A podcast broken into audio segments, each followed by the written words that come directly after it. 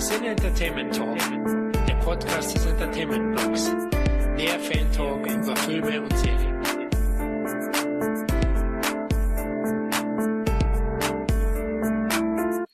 Hallo und herzlich willkommen zu einer neuen Ausgabe des Sin Entertainment Talks, dem Podcast von entertainmentblog.net. Ja, hier ist der Florian. Und der Kevin. Ja, ihr wisst ja, wir haben uns vorgenommen, die Top-Regisseure Deutschlands zu einem lockeren Talk einzuladen. Und nachdem wir zuletzt bereits mit Christian Albert und Dennis Gansel geplaudert haben, freuen wir uns riesig diesmal Sebastian Niemann hier zu haben, einen weiteren deutschen Top-Regisseur. Herzlich willkommen, Sebastian. Ja, hallo. Ähm, vielen Dank, dass ich dabei sein darf. Vielen Dank, dass du dir Zeit genommen hast fürs Interview. Also wir freuen uns auch riesig, dass es geklappt hat. Und ja, wir werden ja heute mit dir zusammen über deine Karriere sprechen und über deine Leidenschaft zum Medium Film. Wir sind auch schon sehr gespannt auf deine Antworten. Gut, dann legen wir los. Sag mal, was machst du gerade so? Was mache ich gerade? Ähm, ich äh, entwickle gerade verschiedene Projekte. Ähm, die sind in unterschiedlichen Phasen. Also zu einigen gibt es schon fertige Drehbücher, die sind sozusagen in der Finanzierung und, und da werden neue Drehbuchfassungen erstellt und so weiter und so fort. Andere sind so ein bisschen in den Kinderschuhen noch. Äh, dabei ist ganz unterschiedliches. Ist von Family Entertainment bis hin, ich habe ja als letztes Jack the Ripper gemacht für ähm, Sat 1 und da ähm, wird es einen Nachfolger geben, keine Fortsetzung, aber einen Nachfolger, das entwickle ich gerade. Ich habe äh, einen Action-Thriller, den ich geschrieben habe, der äh, gerade so dabei ist zu entstehen, einen ein Haunted House äh, Horrorfilm. Ja, also ganz unterschiedlich, unterschiedliche Genres und äh, spannende Themen. Klingt sehr interessant, da freue ich mich schon. Weiß gar nicht, auf welches Projekt ich mich am meisten freuen würde. Ich glaube, den Action-Thriller würde ich nehmen, oder so. ja, ich, ich würde mich auf jeden Fall, äh, würde das Jack the Ripper sozusagen äh, Spin-off kann man es ja dann fast nennen, oder? Ja, also es ist kein, es, es gibt keinen direkten Zusammenhang. Mhm. Es ist nur in der ähnlichen Konstellation wird es entstehen, also auch mit der Pantaleon-Film und mhm. äh, für den Sender und so. Da sind wir natürlich alle, nachdem der Film glücklicherweise gut gelaufen ist mhm. äh, oder sehr gut gelaufen ist, äh, haben wir gleich gesagt, Mensch, wir müssen da unbedingt anknüpfen an die Zusammenarbeit und das äh, passiert natürlich auch da freue ich mich auf jeden Fall drauf. Also Jack the Ripper fand ich großartig. Also mir richtig gut gefallen. Also äh, von der Story her, aber auch optisch sehr, sehr cool. Also fand ich echt klasse. Wie begann eigentlich deine Liebe zum Medium-Film selbst? Äh, das ähm, ging eigentlich schon extrem früh los. Äh, äh, so richtig kann ich mich gar nicht dran erinnern. Ich weiß, dass ich als, als, als wirklich als Kind äh, äh schon immer sehr, sehr viel äh, sowohl Fernsehen geschaut habe, als aber auch sehr, sehr früh ins Kino gegangen bin. Ähm, so, so natürlich als erstes immer in so Animations-Disney-Filme und so weiter. Aber wenn ich jetzt so einen Fixpunkt rauspicken sollte, wo es hieß, jetzt möchte ich Regisseur werden, äh, dann wird das wohl 1978 gewesen sein, als ich Star Wars gesehen habe. Den habe ich im Kino gesehen, bin da rausgekommen, war völlig baff. Äh, der hat mich wirklich äh, äh aus dem Sitz gehauen und äh, ich habe gesagt, also jetzt weiß ich, was ich machen möchte. Ich möchte auch sowas machen. Hm. ich war damals, glaube ich, zehn Jahre alt und ähm, das war für mich auch ein äh, guter Grund, dann die Schule zu beenden, äh, wo man sich ja äh, so als Kind nicht immer besonders gut aufgehoben fühlt. Stimmt.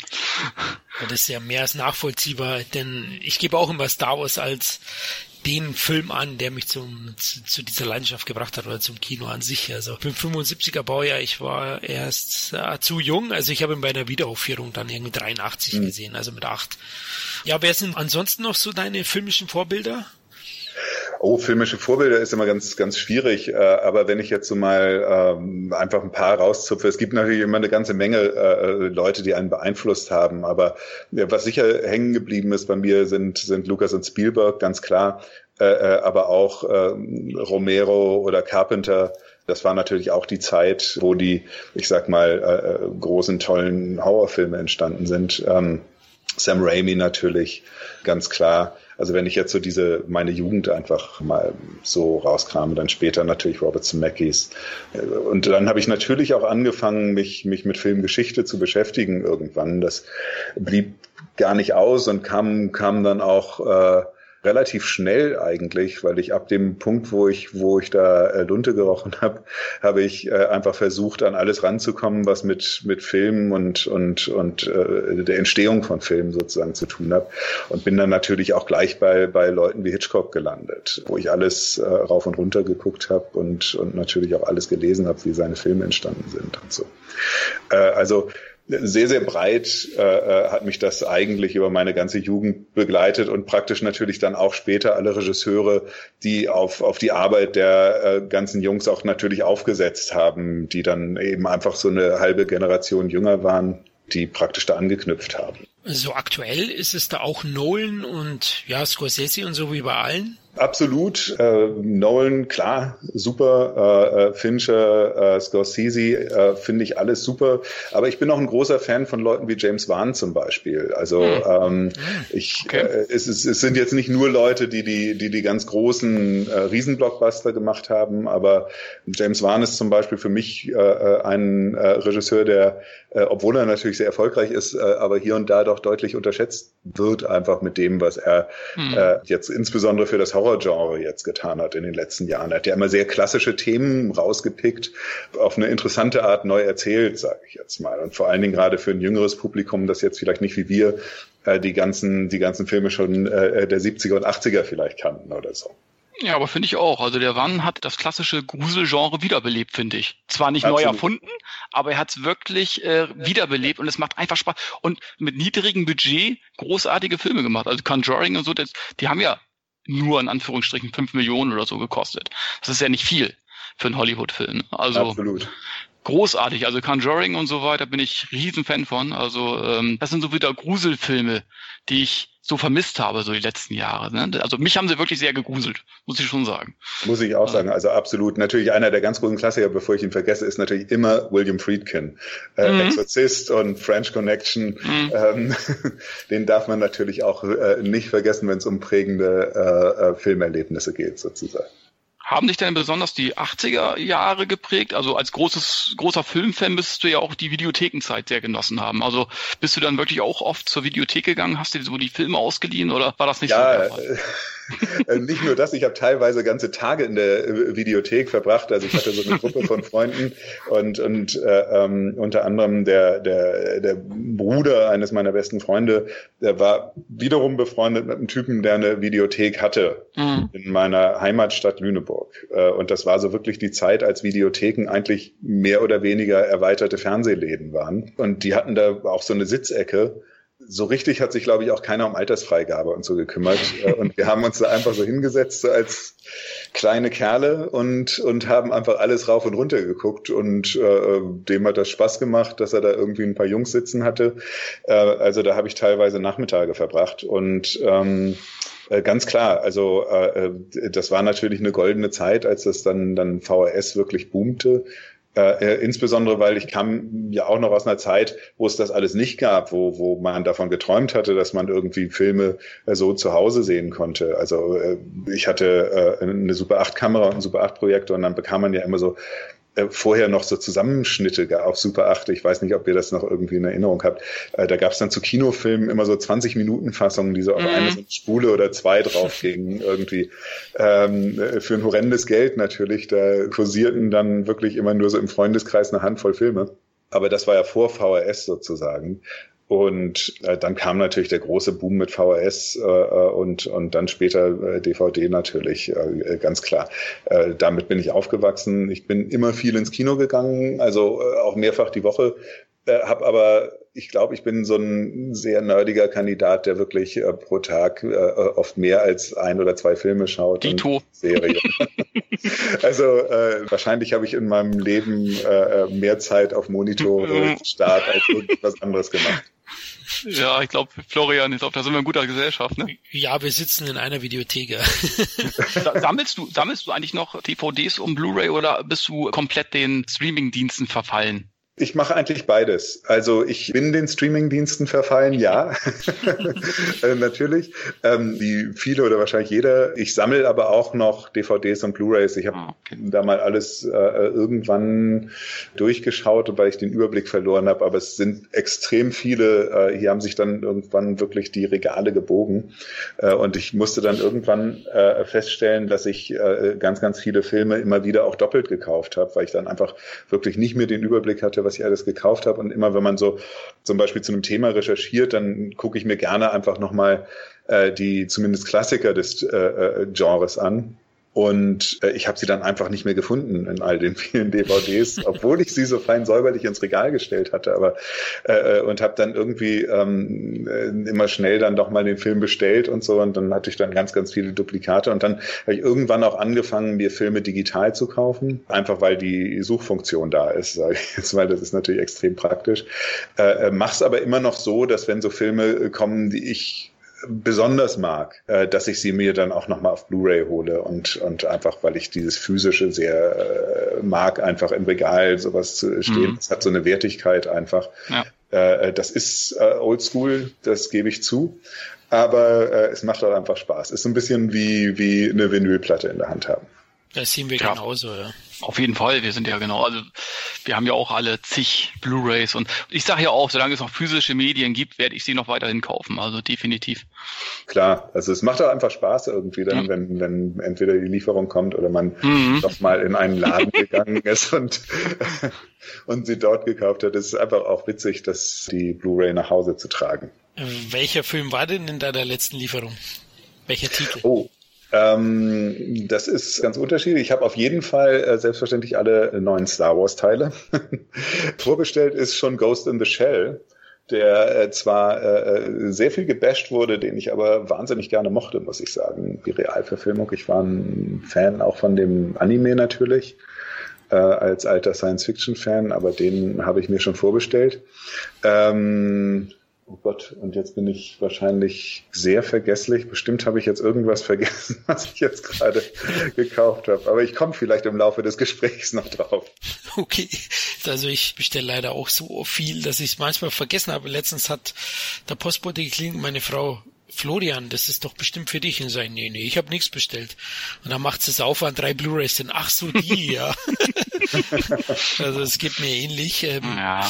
Heute habe ich erst ein Paket bekommen. Wir machen ja demnächst einen Podcast über einen weiteren großen Regisseur der 80er, 70er, 80er, 90er Jahre, der immer wieder in Vergessenheit gerät, Richard Donner.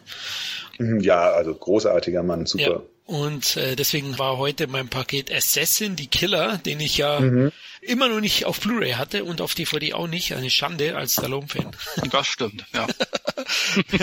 genau, und ähm, ja, es war so eine günstige Jack Ryan-Filme-Box drin. Also für ah, 11 cool. Euro vier Jack Ryan-Filme, nur der neueste nicht, genau. Den dritten Film habe ich noch verzählt, aber habe ich jetzt auch schon wieder vergessen. Schau, also... Ja,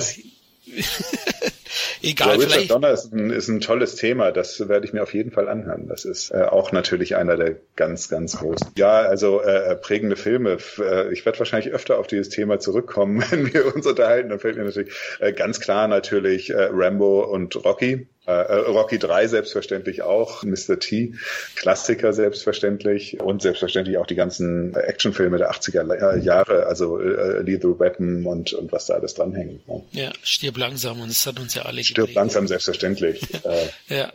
Wobei wir von Bruce Willis aktuell nicht mehr so begeistert sind, was er so macht, aber gut ist. Ja, gut. Es ist immer schade, wenn sich so Legenden demontieren. Hatte man ja auch schon mit Mel Gibson leider. Äh, nicht immer filmisch, aber im Privatleben.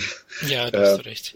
Ist immer schade, wenn sich so Kindheitshelden so ein bisschen äh, selbst das Wasser abgraben. Ne? Auch bei De Niro fällt mir das so auf. Ne? Der dreht ja auch so einen Film nach dem anderen.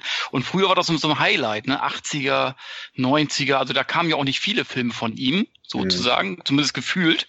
Und jetzt äh, spielt er überall mit, ne? wo man sagt, ach, den Film hätte er sich auch sparen können. Dirty Grandpa hätte er das machen müssen. Mm. Ja, ja, wahrscheinlich nicht. Ja, ne, also das ist so, äh, gut, soll jedem, jedem zugestanden werden, aber letzten Endes ist es nicht unbedingt Fanservice, was man da dann liefert, ne? Aber ist okay. Aber wie gesagt, 80er-Filme sowieso und also ich hole mir immer die, immer die gleichen Filme aus dem Regal, komischerweise. Ich habe auch zig hunderte Filme irgendwie hier, aber irgendwie holt man sich doch immer wieder die gleichen Filme raus, habe ich so ein Gefühl. Also ja. so äh, im Jahr holt man sich, also bei mir ist es zum Beispiel immer Klapperschlange, Rambo Oh 1. ja, Escape from New York. Genau. Ein Absolutismus. Ja, äh, das sind immer so die Filme, den gucke ich mindestens ein oder zweimal im Jahr. Da hat man so viele Filme im Regal, man zieht sich aber doch immer wieder die gleichen raus, ja. komischerweise. Da gibt noch mehr Klassiker. Äh, Conan der Barbar. Ja. ja. Äh, oder äh, Commando. Commando, ja, das ist ja. Äh, Predator ja, natürlich, Actions. okay, wo wir jetzt bei Schwarzenegger-Filmen Ach, das gibt so viele coole. Also, aber du bist eben ja. halt dann auch sehr, äh, also Schwarzenegger und Stallone äh, sind, bist du dann auch Fan quasi, ne?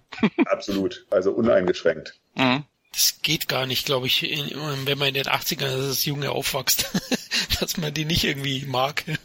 Also, das war unglaublich. Kommt man nicht dran vorbei, würde ich sagen. Definitiv, genau. Wenn man die nicht kannte im Pausenhof, dann war man die, der letzte Heuler. Gut. Ja, weil du ja gesagt hast, dass du in der Videothek auch oft warst und wir haben jetzt über einige Filme geredet. Gibt's denn noch so einen Knaller, so einen Film, so ein Guilty Pleasure von dir, den nicht alle auf dem Zettel haben, den du aus den 80ern empfehlen würdest oder den du persönlich sehr, sehr magst, der aber eigentlich nicht den großen Ruf hat? Das ist eine gute Frage. Äh, da hätte ich mich fast darauf vorbereiten müssen. Ähm, ich gehe natürlich immer davon aus, dass die Filme, die man selber kennt, dass die andere Leute auch kennen. Ich persönlich äh, bin ein großer Freund äh, äh auch äh, zum Beispiel der frühen äh, John Woo-Filme, äh, The Killer oder Bullet mhm. in the Head. Äh, ich weiß nicht, inwieweit das Leute auf dem Schirm haben, wahrscheinlich viele. Ja. Äh, gerade die so, so Asia-Action auch mögen. Was ich auch äh, sehr gerne mochte, äh, der mich auch da sehr geprägt hat äh, zu der Zeit, als er rausgekommen ist, äh, war, glaube ich, nicht mehr 80er Jahre, war Anfang der 90er, glaube ich, äh, Chinese Ghost Story äh, Tsui Haag. Hat, hat eigentlich so ein, so ein äh, visuellen Stil geprägt, der dann ja auch, auch lange Zeit das amerikanische Kino dann geprägt hat. Ne? Äh, was wenige Leute kennen, äh, Videodrome. Oh. Ja. Stimmt. Das äh, ist einer, der zum Beispiel äh, sehr in Vergessenheit geraten ist. War aber ein super spannender Film. Äh, großer Fan war ich natürlich auch hier äh, von der Jeff Goldblum-Version von Die Fliege, aber den müsste eigentlich jeder kennen. Mhm, ja. Absolut. Ich komme bestimmt jetzt während des ganzen Interviews immer noch mit Filmen, die ich irgendwie, ah, da habe ich noch einen. ähm, ja, das ist leider immer so, wenn man einen irgendwie so anschubst, dann, äh, man kommt ja vom Hundertsten ins Tausendste. Ich glaube, ich wurde irgendwann, hieß es auch mal, machen eine Liste irgendwie mit, äh, was weiß ich, deinen 50 Liebs Lieblingsfilmen oder. Oh, das, ist, das ist fast unmöglich. Ja, fast genau. Unmöglich. Ich hatte dann eine Liste, die war irre lang und ich ja. musste runterkürzen und dann habe ich tagelang meditiert, welcher Film jetzt runterfliegt und dann tat es mir bei jedem Film irgendwie weh. Und ich glaube, wenn man zwei Tage später macht, hat man wieder eine andere Liste. Das ja, ja. Also es ist wahnsinnig schwer, weil ich, ich glaube auch, also man wird ja oft so gefragt als Regisseur, was hat dich denn geprägt und so mhm. weiter und so fort. Und ich glaube eigentlich immer, es ist, es ist die Summe der Dinge. Und ich glaube auch, das hört eigentlich nie auf, äh, da jetzt so ein Filmfan ist jetzt wie, wie wir, äh, ist es ja so, dass man nicht aufhört, Filme zu gucken, Serien zu gucken. Und das Tolle dabei ist, man wird da jeden Tag neu geprägt. Ne? Ähm, das ist also wirklich äh, immer in Bewegung. Auch, das verändert sich ja auch sehr mit dem Zeitgeist. Und ähm, ich persönlich mich, äh, ich weiß, äh, viele Leute stört's. Äh, an manchen Stellen ist es auch störend, dass, dass sehr viele Remakes gemacht werden. Ich verstehe es aber auf der anderen Seite auch wieder, weil oft gute Filme sehr essentielle Themen behandeln. Und äh, die werden nur in, im, im Kontext ihrer Zeit irgendwie so erzählt. Und, und äh, wenn dann 30 Jahre vergangen sind oder so, äh, dann ist der Kontext halt wieder völlig neu. Und wenn man ein gutes oder tolles Remake macht, dann äh, äh, schafft man es, ich sag mal, einen, einen guten Film oder ein gutes Thema wirklich dann auch äh, so zu bearbeiten, dass es, dass es zeitgemäß ist.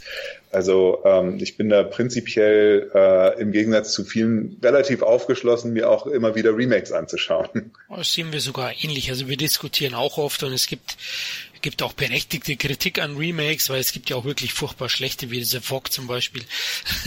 ja, und oh, unnötige. Ja, tat mir unnötige. total leid, weil ich bin ein großer Smallville-Fan, also insbesondere von den ersten fünf Seasons. Mhm. Und insofern mag ich Tom Welling natürlich auch sehr gerne, der ja äh, bei The Fog mitgespielt hat. Die Hauptrolle, die männliche. Ja. Und genau. der Film, ich bin dann ins Kino gegangen und dachte mir, oh je, Mine, was ist denn da passiert irgendwie? ähm, während äh, ich sagen muss, dass die J.J. Abrams Star Treks mir sehr gut gefallen haben. Also ähm, ist nicht jedermanns Sache, aber äh, ich persönlich fand, es war ein extrem gekonnter und, und eleganter Reboot und mhm. äh, ich war Star Trek-Fan wirklich seit frühester, frühester Kindheit. Ich bin jetzt nicht jemand, der sagt Star Wars oder Star Trek, sondern ich mag eigentlich beides. Und ähm, fand, die haben eigentlich gerade mit den Remakes auch äh, äh, sehr toll geschafft, die Themen in, in unsere Zeit wiederzubringen. Und für gerade Kids, äh, äh mein Neffe ist jetzt 17 oder so, äh, wenn der das sieht und der hat eben nicht den Hintergrund, dass er eben die alten Dinger kennt, der sich dann auch neu für diese Sachen begeistert, auch neue Generationen für, für ich sag's mal, unsere Themen begeistert, sage ich jetzt. Und das ist auch schon cool. Finde ich auch. Das muss man auch so sehen. Und äh, der gibt ja auch genau diesem Franchise und auch den alten Filmen eine neue Plattform teilweise, ja. Die können dann ja. auch wiederentdeckt werden. Ja, es stört mich auch nicht. Es gibt natürlich eben diese von vornherein zum Scheitern verurteilten Remakes auch, wenn man, wenn man schon das Casting sieht und so. Da stört's mich ein bisschen, da denke ich mir auch immer manchmal, mein Gott, welcher Vollidiot hat das gegreenlightet? das muss man doch naja. sehen, dass das nicht klappt. Aber okay, da, da rede ich mich als Fan wahrscheinlich leicht, weil äh, die Realität, da bist du viel näher dran, äh, sieht wahrscheinlich anders aus. Da mischen so viele Leute wahrscheinlich mit bei solchen Projekten oder die wandern auch. Also Absolut. Also das ist natürlich immer immer der Fall, dass dass so Projekte eine sehr komplexe Entstehungsgeschichte haben und also aus der Perspektive eines Regisseurs oder eines Filmemachers die ähnelt ja oft sehr stark der Fan- oder Konsumentenperspektive. Man will einen tollen Film machen, weil man selber sich für das Thema begeistert und so weiter und so fort und legt sich dann ins Zeug.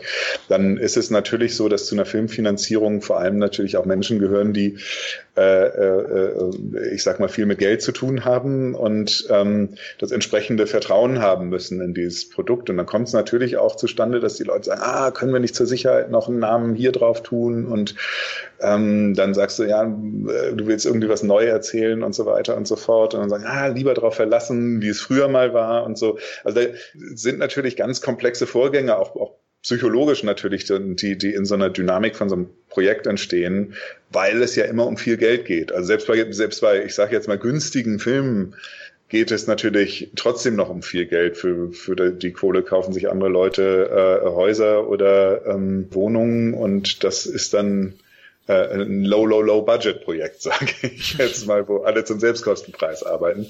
Äh, also es geht immer irgendwie um viel Geld und wo es um viel Geld geht, äh, haben natürlich Menschen auch Angst, dass sie daran pleite gehen. Ne? Und so kommen dann oft Prozesse zustande, die äh, nicht unbedingt helfen, auch einen guten Film zu machen und damit dann auch so irgendwann von außen betrachtet zum Scheitern verurteilt sind. Ne? Wenn man dann natürlich aber die Entstehungsgeschichte sieht, weiß man, warum das da, dazu geführt hat. Und es ist natürlich auch immer so eine Sache, irgendwer muss natürlich dann geschmacklich das Projekt steuern, die Fahne hochhalten und für die richtigen Sachen kämpfen. Das ist dann oft natürlich die Aufgabe des Regisseurs, im allerbesten Fall in Zusammenarbeit mit dem Produzenten gebe euch ja recht für die Remakes. Es gibt gute, es gibt schlechte. Hat alles so seine Daseinsberechtigung irgendwo, ne? Und ich finde, ähm, das Original wird dadurch ja nicht schlechter. Letzten ja. Endes kann das Original ja immer nur gewinnen. Ich weiß gar nicht, warum die Leute immer so viel Angst haben, weil das Original kann ja nicht, wird ja nicht geschädigt irgendwie dadurch. Letzten Endes gewinnt es ja meistens sogar noch. Ja, ne? es ist ja äh, fast eine Wertschätzung, wenn ja. jetzt jemand sagt, irgendwie, Mensch, äh, ich finde deinen Film so toll, dass ich ihn remaken möchte. Also aber wie, wie ist das, wenn dann jetzt im Studio oder ich sag mal Produzenten, die einen doch zu sehr reingrätschen in so ein Projekt? Wie ist das, du als Regisseur, ähm, hast du da schon mal so eine Situation gehabt, wo du gesagt hast, ah Mensch, äh, werden mir zu viel Fesseln angelegt oder, oder hattest du das jetzt noch nicht so? Also ähm, so in der Form, dass mir ich jetzt da, dass mir bewusst Fesseln angelegt mhm. wurden, so das hatte ich noch nicht. Mhm. Äh, wobei ich immer sehr, sehr viel Glück hatte, muss ich sagen, dadurch, dass die Filme immer äh, gut gelaufen sind, sage ich mhm. jetzt, hatte ich immer so ein gewisses Grundverständnis Vertrauen einfach. Äh, wenn man aus Deutschland heraus Filme macht, sage ich jetzt mal, das hast du auch sicher in den USA, aber insbesondere natürlich jetzt, wenn, wenn du so ein doch ein bisschen limitierteren Markt hast wie Deutschland, dann äh, entstehen die Fesseln eigentlich eher so durch Zwänge des Budgets zum Beispiel. Mhm. Das muss nicht immer negativ sein, oft macht es auch kreativ. Und das versuche ich äh, immer, dass, dass ich sage, hey, finanzielle Einschränkungen können auch dazu führen, dass man einfach die smartere Lösung findet, irgendwie inhaltlich zu erzählen. Äh, aber natürlich bewegt man sich dann immer natürlich in einem abgesteckten Rahmen des Budgets. Und es ist dann nicht so, dass einem jetzt äh, von außen jemand kommt und sagt, du musst das so machen oder du musst das so machen, sondern es gibt halt einen bestimmten Budgetrahmen, den kannst du einfach nicht überschreiten, weil sonst dein Produzent einfach pleite geht und das möchtest du natürlich nicht, mhm. äh, weil sonst entweder der Film nicht fertiggestellt wird und du möchtest ja oft, man arbeitet ja oft auch sehr, sehr eng mit den Produzenten zusammen und möchte das auch noch weiterhin tun. Aber äh, du diskutierst natürlich doch relativ viel, wo das Geld untergebracht wird. Ähm, und da gibt's natürlich äh, äh, immer verschiedene Perspektiven auf die Geschichte und insbesondere äh, wie viel Puffer musst du kalkulieren jetzt zum Beispiel in so einem Budget. Und dann sagst du, versuchst du natürlich als Regisseur zu sagen, okay, ich, lass uns nicht so viel Puffer kalkulieren, lass uns lieber das Geld auf die Leinwand erstmal bringen. Ähm, natürlich kommt dann dann ein Produktions- oder Herstellungsleiter und sagt, ja, aber ich brauche ein paar Reserven, wenn irgendwas schief läuft und so weiter und so fort. Ne? Aber bei so Reserven redet man dann zum Beispiel über einen Drehtag mehr oder sowas. Und mhm. Drehtag mehr bedeutet einfach, ich sag mal 20, 30 oder 40 gute Shots oder ein paar richtig aufwendige Shots, die deinen Film vielleicht noch interessanter machen würden. Und äh, das hast du natürlich bei jedem Projekt. Aber da, das geht wahrscheinlich jedem Regisseur so, also zumindest geht es jedem so, mit dem ich darüber gesprochen habe, dass du immer an diese Punkte kommst, wo du sagst, hey, ich könnte eigentlich viel, viel mehr machen. Mhm. Muss dann immer ein Kondensat finden, was einfach machbar ist. Also ähm, das ist natürlich dann die Aufgabe des Regisseurs zu versuchen, äh, aus dem Budget einfach das Maximum rauszuholen und dafür zu kämpfen, dass, dass eben äh, jeder Cent und jeder Euro äh, für die Qualität des Films eingesetzt wird. Mhm. Äh, das, äh, klar, das ist, äh, das begleitet dann immer das ganze Projekt. Im besten Fall machst du das in der Gemeinschaft aller, die an dem Film beteiligt sind, weil das ist, äh, hat dann einfach äh, die besten Chancen einfach auf ein gutes Ergebnis. Also eine gewisse Flexibilität brauchst du halt einfach. das ist ganz klar, die sollte man auch haben als Regisseur. Also äh, ich bin ein relativer Planungsfanatiker, muss ich sagen. Ich komme, ich komme wie gesagt vom Drehbuchschreiben und ich habe als als Storyboard-Artist gleichzeitig angefangen und und und Designs gemacht und so. Also das heißt, heißt ich habe immer wirklich meine Stories mitgeschrieben, habe sie gebordet, sehr sehr genau geplant. Ich bin totaler Vorbereitungsfanatiker, aber um dann im richtigen Moment auch äh, flexibel und frei sein zu können, was meiner Meinung nach die Aufgabe auch des Regisseurs ist. Wenn jetzt zum Beispiel ein Schauspieler oder ein anderes Teammitglied äh, kommt und eine gute Idee hat, die, die wirklich etwas in den Film hinzufügt und, und, und den Film reichhaltiger macht, dass du dann auch die Chance hast zu sagen, okay, ich weiß, ich kann das einsortieren, das ist gut, das ist schlecht, das lassen wir lieber oder das ist richtig toll. Und ich mache es eigentlich sogar so, dass ich Schauspieler und Teammitglieder dazu auffordere, gerade zu mir erstmal, also ich treffe jeden einzeln und alleine und mir wirklich ihre ehrliche Meinung zu sagen zu dem Drehbuch, zu dem, was da vorliegt, zu ihren Dialogen und so weiter und so fort. Und dann gehe ich mit jedem Schauspieler einzeln jeden einzelnen Dialog durch und guck, wie er den sprechen könnte am Set und so weiter und so fort. Äh, um einfach auch äh, die Menschen zu ermutigen, ihre eigene Kreativität, und das ist, glaube ich, eine, eine, eine wichtige Aufgabe beim Regieführen, in dieses Projekt einfließen zu lassen. Weil man castet ja einen Schauspieler, um dessen kreative Leistung sozusagen auch in dem Projekt wiederzufinden. Man castet ja nicht ein Gesicht, was Texte aufsagt, sondern äh, man möchte, man möchte den, den einzelnen Künstler dazu ermutigen, und das ist der große Unterschied äh, zu vielleicht anderen äh, kreativen Jobs. Man hat mit ganz, ganz vielen einzelnen Künstlern zu tun und man will von jedem einzelnen Künstler die maximale Leistung rausholen. Mhm. Und äh, ähm, äh, dazu musst du sie natürlich fordern, du musst ihnen aber auch den, den Mut und die Sicherheit geben, äh, dass sie auch mal einen Fehler machen können. Also dass, dass wenn du jetzt ein Regisseur bist, ist Geschmackssache, aber ich bin äh, jemand, der zum Beispiel nicht laut wird oder was weiß ich, wenn irgendwas schief läuft oder sowas. Das äh, ganz im Gegenteil. Ich hätte da das Gefühl, dass, dass die Leute zurückzucken und Angst haben, das nächste Mal was auszuprobieren. Und das ist meiner Meinung nach wichtig, um, um einfach auch eine kreative Arbeitsatmosphäre zu haben. Und man muss dazu sagen, wenn man einfach so an einem Set steht, dann ist, dann ist, sind alle Abläufe sehr, sehr streng getaktet und bei mir auch sehr, sehr streng geplant. Also ich, bei Jack the Ripper haben wir jeden Tag 40 Setups in zehn Stunden drehen müssen. Äh, das heißt, äh, du musst sehr, sehr präzise mit den Schauspielern kommunizieren können und willst in der Kürze der Zeit trotzdem noch so einen gewissen Kick rausholen, sage ich jetzt. Mhm. Äh, das heißt, du musst eine laufende Maschine haben, du musst das alles vorher schon geklärt haben, wie es technisch aussehen soll, wie, wie der Look sein soll und so weiter und so fort bis ins Detail. Und dann musst du die paar Minuten, die dir bleiben, wirklich da noch was, was rauszukitzeln, die musst du dann wirklich auch optimal nutzen ich habe letztens das Clint Eastwood äh, Buch gelesen zum Beispiel, ne? Mhm. Und das war ja so einer, der immer gesagt hat, äh, wenn es notwendig ist, am besten immer nur ein Shot und das war's. Der hat das so abgearbeitet, sag ich mal. Ist es bei dir, kommt das immer drauf an, wie die Schauspieler drauf sind, oder bist du auch eher lieber weniger oder, oder ist es egal oder kommt das auf die Situation an? Es kommt auf die Situation an. Also ich bin mhm. jetzt nicht jemand, also ich meine, es klingt natürlich immer toll, wenn man sagt, ich mache das immer so oder immer so. Mhm. Äh, die Wahrheit ist, äh, Menschen sind unterschiedlich, Schauspieler sind unterschiedlich und Situationen sind unterschiedlich.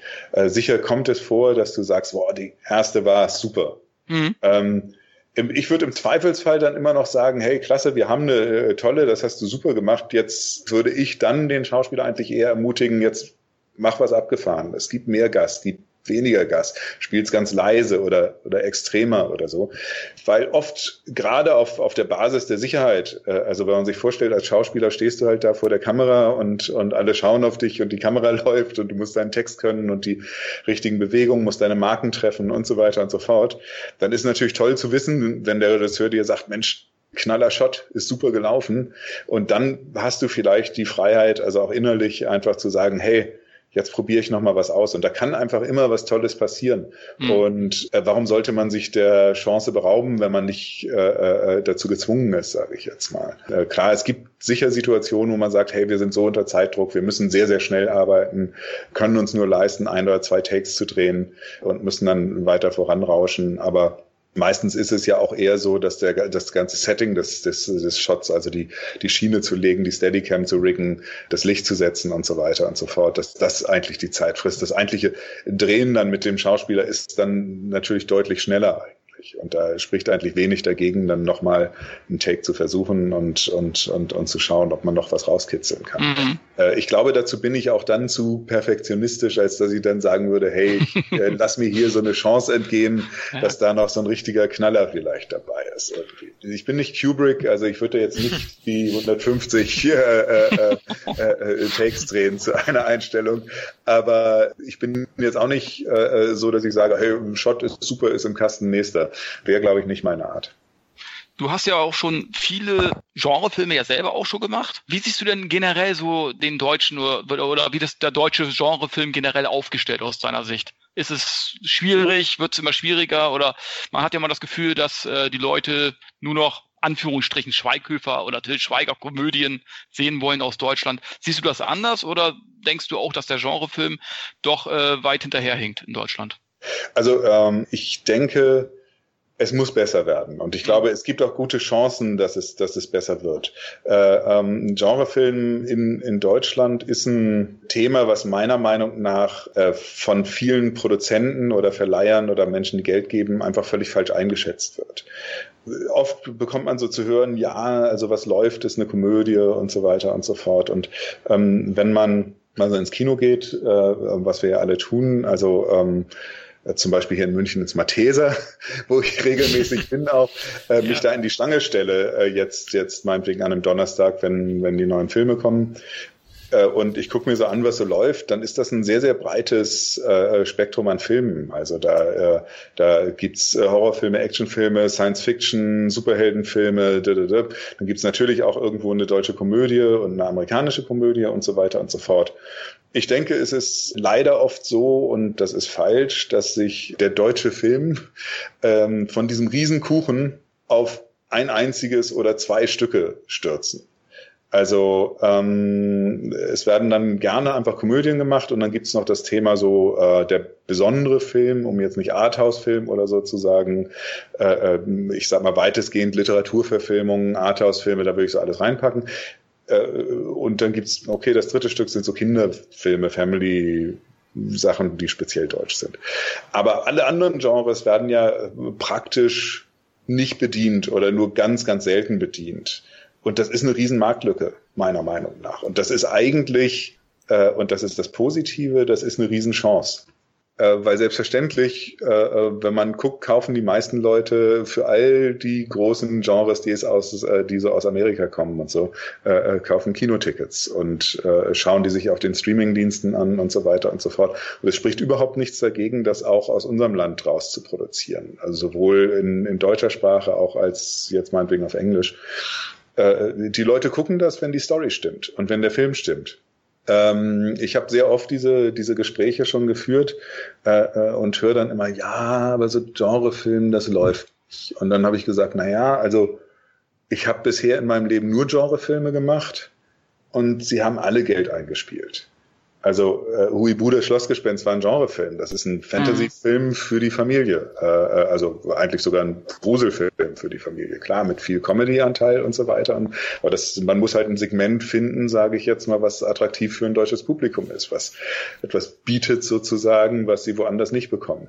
Äh, das Jesus-Video war jetzt im Fernsehen ein Zweiteiler für äh, ProSieben äh, produziert, war eigentlich ein Science-Fiction-Abenteuerfilm mit Action-Elementen, sage ich jetzt mal. Ja, also auf jeden Fall ein Genrefilm. Äh, äh, Jack the Ripper war eigentlich ein Slasher war der erfolgreichste, die erfolgreichste Eigenproduktion letztes Jahr auf Sat 1. Also es ist nicht so, dass Genrefilm aus Deutschland nicht von einem deutschen Publikum gesehen wird. Äh, das ist, äh, das ist ein totaler Trugschluss. Äh, die Leute wollen keine schlechten Filme sehen, das ist klar. Äh, mhm. Aber wenn man mit einem Thema kommt, und das sieht man an anderen Ländern, wenn man jetzt, jetzt äh, nach Korea guckt, wenn man nach äh, Dänemark guckt, wenn man äh, nach Japan guckt, äh, Frankreich, Großbritannien, klar, äh, aus allen Ländern, ähm, auch außerhalb der USA, kommen Genrefilme und teilweise sehr erfolgreich. Nehmen wir Korea hier ähm, Train to Busan. Ähm, 10 Millionen Zuschauer. In Korea und die haben, glaube ich, insgesamt 50 Millionen Einwohner oder irgendwie sowas. Also jeder Fünfte hat den Film gesehen. Auf Koreanisch wohlgemerkt. Also nicht ähm, irgendwie auf Englisch gedreht oder so. Ich glaube, das Genre einfach noch falsch bewertet oder auch die Chancen und, und Risiken von Genre falsch bewertet werden noch in Deutschland. Und, und da ist so ein bisschen so eine Angst da. Es gibt aber immer mehr Vorstöße und ich spüre, dass da auch gerade äh, natürlich durch äh, Netflix und Amazon und, und, und so gerade so ein Umdenken stattfindet, auch bei Produzenten. Und äh, ich habe gerade jetzt nach Jack the Ripper wahnsinnig viele Anfragen bekommen für Genrefilme und Leute, die mich angesprochen haben äh, und gesagt haben, na ja, wie sieht denn das aus? Wie würdest du denn sowas angehen? Unterschiedlichste Themen, Science Fiction, Horror, Fantasy. Und dass da plötzlich die Leute so ein bisschen aufwachen und merken, hey, äh, wir können uns nicht nur so in unserem kleinen Segment bewegen. Es ist ja einfach auch so, dass ähm, es kommen jedes Jahr äh, äh kommt eine Schweighöfer-Komödie raus und es kommt ein Film mit Melias raus und auch vom Till Schweiger äh, äh, kommt meistens was. Und dann muss man sagen, das sind genau die drei Leute, äh, die Garanten sind für, für ein gewisses Maß an Einspiel. Mhm. Klar, Elias ist jetzt weiter vorne, dann ist aber Matthias ist natürlich auch, hat auch sein festes Fanpublikum und Till hat auch sein festes Fanpublikum. Ich finde, ich habe da auch gar nichts gegen, ich finde das cool und die, die, die äh, Jungs sind auch alle echt in Ordnung. Also dass ich äh, äh finde das, finde das auch klasse, äh, äh, dass, dass solche Filme solche Erfolge sind. Aber wenn man jetzt mal ganz ehrlich ist, ist aus Produzentenperspektive, ist es doch so, äh, äh, Diaz, klar, der kann ein, zwei Filme im Jahr drehen wenn es hochkommt, drei, aber äh, das wird auch schon hart für ihn.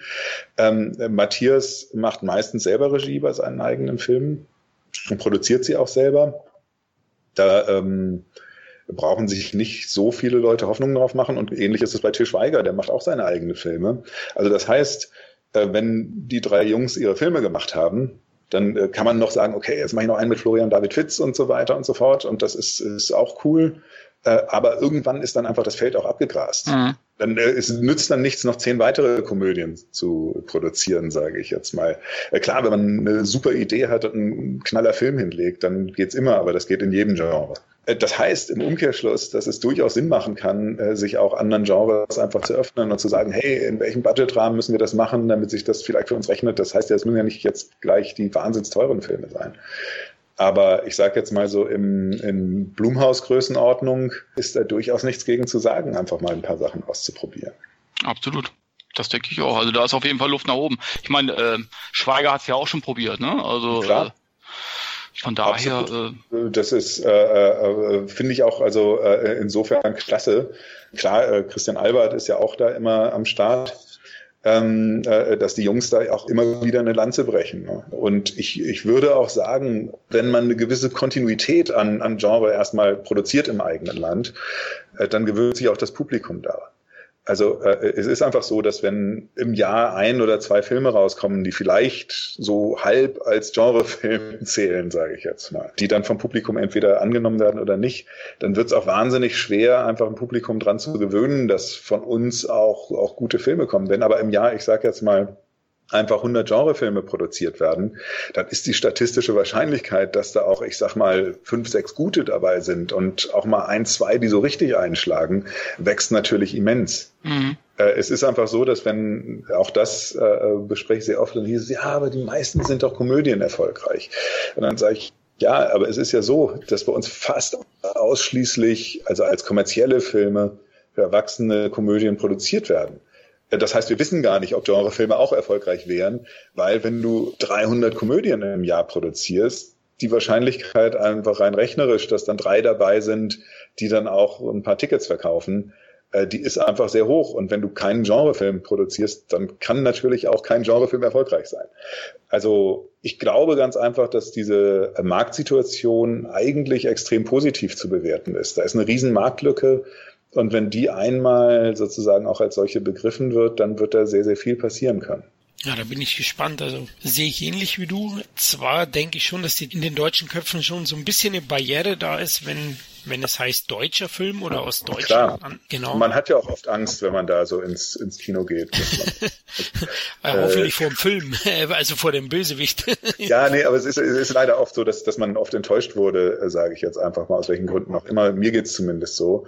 Und ähm, äh, dann kommen einzelne deutsche Filme raus, wo man sagt, wow, der ist ja aber super geworden irgendwie. Äh, klasse Streifen.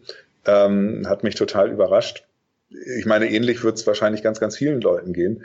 Äh, und es müssen einfach mehr äh, gute Filme im Bereich Genre gemacht werden und dann wird sich das auch ändern. Ja, es muss halt der Brecher, der Game Changer kommen, ja, der wo dann, wie du sagst, ja. wenn es mehrere sind, dass dann wirklich zwei, drei Brecher dabei sind, die wo dann auch äh, praktisch die Masse trifft und, und die dann auch zum Umstimmen bringt sozusagen, dass sie eher in diese Filme gehen. Ja, es gab ja jetzt in letzter Zeit schon ein paar Filme, die auch sehr, sehr gefeiert worden sind. Der Nachtmar zum Beispiel. Also ein Titel, der aber auch nicht wirklich jetzt ein großer Erfolg war für einen Regisseur und für den Verleih war er wahrscheinlich ein Erfolg, aber es war jetzt kein Gamechanger. Aber du hast schon recht. Ja, lass uns, lass uns ein bisschen zu dir, zum Persönlichen kommen. Jetzt gehen wir nochmal deine Vita mal durch. Ja, klar. genau. Ähm, ja, wie viele Größen der deutschen Filmszene hast ja auch du auf der wohl renommiertesten Filmschule Deutschlands studiert, ähm, nämlich der Münchner Filmhochschule. Ja, wie ist das Studium ähm, da gewesen? Also ist es aufgrund der starken Konkurrenz eher von Druck geprägt oder beflügelt es einen mehr? Ich weiß jetzt nicht, du warst in der Klasse, glaube ich, mit einigen namhaften Leuten, oder?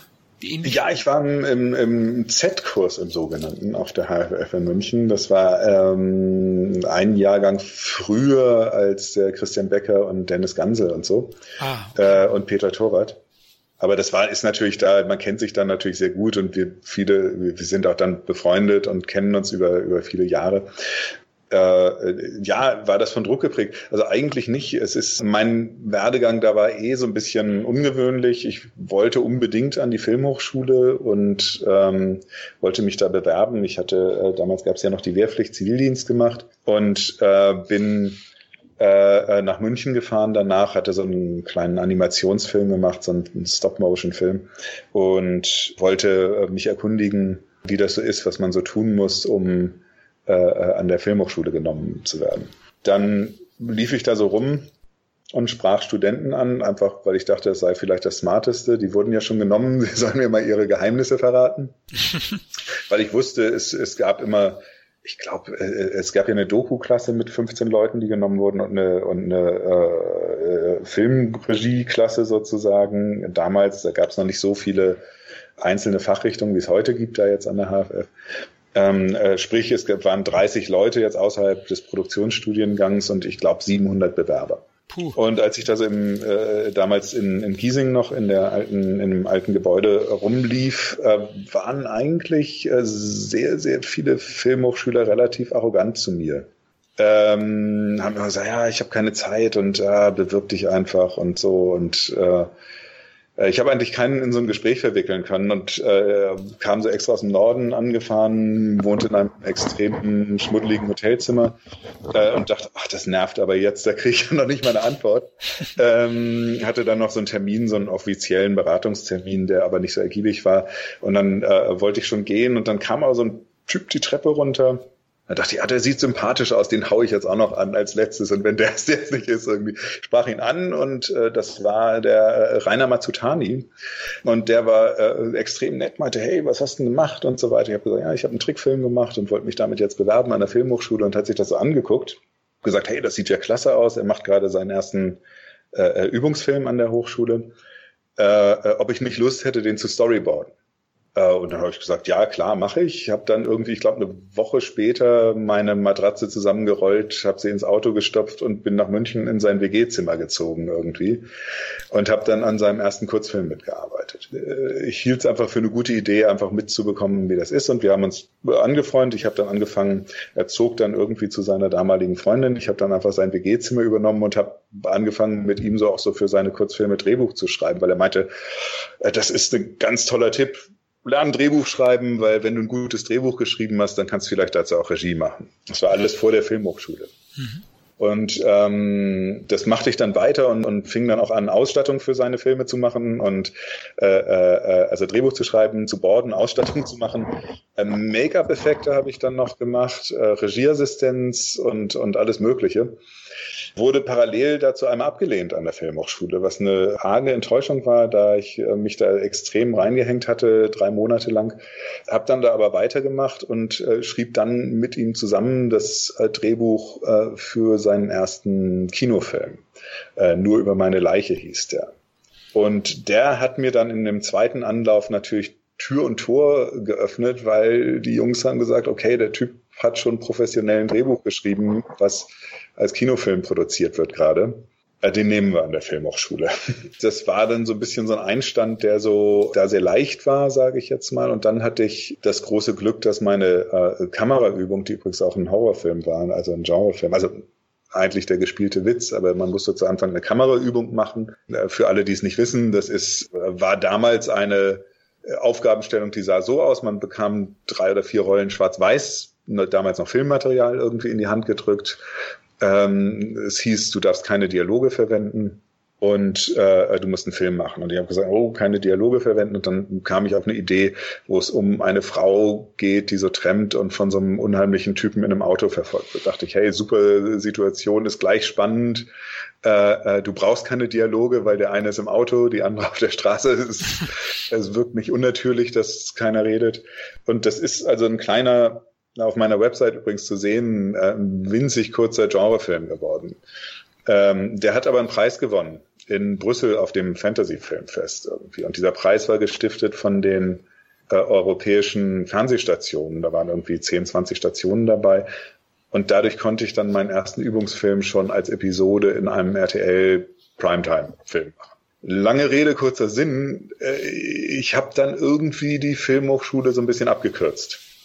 Ähm, habe da meine Technikseminare gemacht, das hat mir sehr, sehr viel Spaß gemacht, habe da alle Leute auch kennengelernt, die ich jetzt heute auch noch kenne, ähm, ganz, ganz viele enge Freunde dabei. Ähm, aber ich bin nie so in diese Situation gekommen, wo ich jetzt da einen großartigen Druck oder so empfunden habe.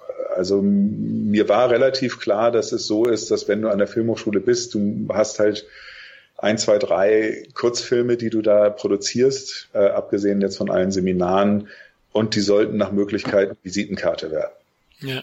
Äh, weil letztendlich ist ja das einzige Ziel, lange Filme zu machen und äh, das schaffst du eigentlich nur, wenn du Menschen überzeugst, äh, äh dass du äh, äh, Filme machen kannst und dass es sich lohnt, dir ihr Geld anzuvertrauen. Also ähm, und äh, deshalb habe ich mich sehr, sehr schnell auch darauf fokussiert, einfach äh, coole Kurzfilme zu machen. Also ich sage jetzt mal cool. Manchen werden sie gefallen, anderen nicht, aber ähm, äh, und, und das hat dann funktioniert und, und dann konnte ich auch bald meinen ersten 90 Minuten und so machen. ich habe das eigentlich als sehr angenehme Zeit empfunden, weil ich einfach endlich zum ersten Mal im Leben da viele Leute zusammenkamen, die, die auch Filme machen wollten. Äh, und man sich ausgetauscht hat und, und äh, aber unterschiedliche Menschen mit unterschiedlichen Geschmäckern, aber alle waren irgendwie Filmfans. Also insofern fand ich das sehr inspirierend und, und, und, und cool da an der Filmhochschule. Äh, ich verbinde da eigentlich eine Menge Positives mit. Die Bewerbung allerdings war, war doch, man durfte sich, glaube ich, auch nur zweimal bewerben. Also beim zweiten Mal ging es dann bei mir sozusagen um die Wurst. Das äh, hat mir doch äh, die eine oder andere schlaflose Nacht bereitet. Ja, verständlich, verständlich. Aber ich habe schon fast rausgehört, du bist ein bisschen fast Autodidakt mit dem Medium-Film umgegangen als Regisseur, oder? Weil du, du hast ja vieles schon davor einfach ähm, ja, Learning by Doing, ja, also kam einem fast so vor. Ja? Also wie du es jetzt Absolut. gerade erzählt hast. Natürlich hast du dann noch das Ganze draufgepackt und bestimmt viel gelernt, aber ah, interessant. Ja, äh, kommen wir doch mal zu deinem Kurzfilm-Regiedebüt. Verfolger. Genau, bin ich, das bin war ich, ja. Das war ja, genau, weil ich bin auch großer Fan von dem Film. Ach, du hast ihn gesehen, ja, Wahnsinn. Ja, selbstverständlich habe ich den gesehen und äh, ich fand den also ich fand die Idee so gut, dass ich mir gedacht habe, Mensch, hat der Sebastian vielleicht mal drüber nachgedacht, äh, daraus mal so einen Langfilm äh, oder die, die Idee als Langfilm mal zu nutzen? Ähm, bisher nicht, aber gute Idee. Ja, ehrlich, weil ich fand den echt cool. Also Florian, falls du den noch nicht gesehen haben solltest, gucken dir an. Das ist echt eine coole Idee. Da kommt man nicht drauf. Also ich bin nicht drauf gekommen. Ich, ich stand da und dachte, was, hm, was ist denn das? Ne? Also er führt einen doch komplett in, äh, auf so eine falsche Fährte bis man dann sieht, ah, ich will jetzt auch nicht spoilern, also gucken die einfach mal an. Also ähm, Okay, ich muss leider zugeben, ich habe ihn noch nicht gesehen, ähm, aber ich werde ihn nachholen und äh, werde dann Feedback geben. Ja, ich glaube, ich, äh, ich, glaub, ich habe ihn auf YouTube stehen, glaube ich, auf, auf meinem äh, YouTube-Channel, glaube ich, wo okay. ich auch die Trailer zu den. Ja, dann äh, finde ich das. Mhm. Ja, lustigerweise ist der schon entstanden mit den Leuten, mit denen ich heute auch noch Filme mache. Also, also mein Kameramann, der Gerhard Schirlow, äh, äh ist da äh, nach wie vor dabei und ähm, äh, viele Leute, mit denen ich so gearbeitet habe. Das ist wirklich schon so in der Zeit entstanden. Und äh, es ist auch gewachsen eigentlich so. Es kam dann so immer pro Film dann immer mehr Leute auch dazu natürlich, klar, und mal hat jemand keine Zeit und dann kommt jemand anders rein und so. Aber ich bin äh, da äh, doch sehr, sehr treu, weil natürlich äh, Film ist nie eine Einzelleistung, ganz klar. Und wenn man sich so gefunden hat, ein gemeinsam ein gutes Team bildet und, und dann fallen einfach auch viele Aspekte weg, äh, die, die man sonst so hat, wenn man immer mit neuen Teams arbeitet, dass sich zu Anfang alle erstmal so finden müssen und verstehen müssen, wie der andere tickt und so weiter, sondern man kann gleich in Medias Res gehen und, und, und bin jemand, der, äh, wie man vielleicht am Podcast merkt, relativ viel redet, äh, äh, aber die Leute verstehen dann auch irgendwann, was man meint und wissen genau, ah, okay, ja, ich weiß genau, was für einen Style er sich da vorstellt und so. Und ich genieße das eben sehr, also äh, äh einfach mit einer sehr festen Crew dann an den Sachen zu arbeiten. Und da sind, wie gesagt, die Wurzeln Wurzeln dann schon bei dem Verfolger, ich, ich habe hier gerade geschaut, 1994 erschreckenderweise gelegt. Ja, das ist, äh, ist klar. Also wenn, wenn man dann wirklich sich schon sozusagen blind versteht, ich denke, das ist dann auch ein viel angenehmeres Arbeiten. Also kann ich mir auch vorstellen, würde ich wohl auch so machen. Wir machen jetzt auch die Podcasts meistens mit denselben Mitgliedern, weil wir kennen uns alle. Kann ich absolut verstehen. Ja, danach folgt ja im TV erstmal die Geisterstunde unter anderem. Genau. Also Fahrstuhl ins Jenseits 1997. Ja, und jetzt würde ich gleich ein bisschen weiter nach vorne hüpfen. Du wirst wahrscheinlich wissen, auf welchen Film ich jetzt komme, auf den Thriller Seven Days to Live. Und der hatte ich ja erstmals beim größeren Publikum, würde ich jetzt sagen, bekannt gemacht. Äh, ja, wie kam es zu dieser internationalen Produktion? Wie bist du da in Berührung gekommen? Äh, ja, also das ist eigentlich entstanden. Ähm, also es war so, ich hab, äh, war gerade in den Dreharbeiten zu das Beaconbrennen. Äh, das war mein erster Langfilm, den hat der Christian Becker produziert, damals mit der Indigo-Film. War in Holland, wohlgemerkt, wo wir den Film gedreht haben, in äh, Fohlendamm. Ah, okay. Und ähm, da war auch äh, äh, mein alter Freund Simon Happ, war Producer, der jetzt auch beim Ripper wieder produziert hat. Und ich saß da und das äh, Telefon klingelte man hatte damals noch sehr, sehr große Handys mit wenig Funktionen.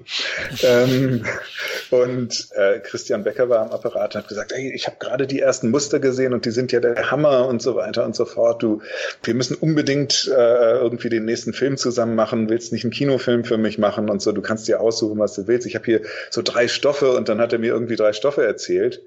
Äh, äh, also so, so, so Pitches, also zwei Sätze immer zu, zu jedem Stoff. Und dann einer davon äh, hieß es, ja, und dann haben wir da noch so ein Drehbuch, ich weiß nicht, das ist irgendwie so wie The Shining äh, mit so einem Haus im Moor irgendwie.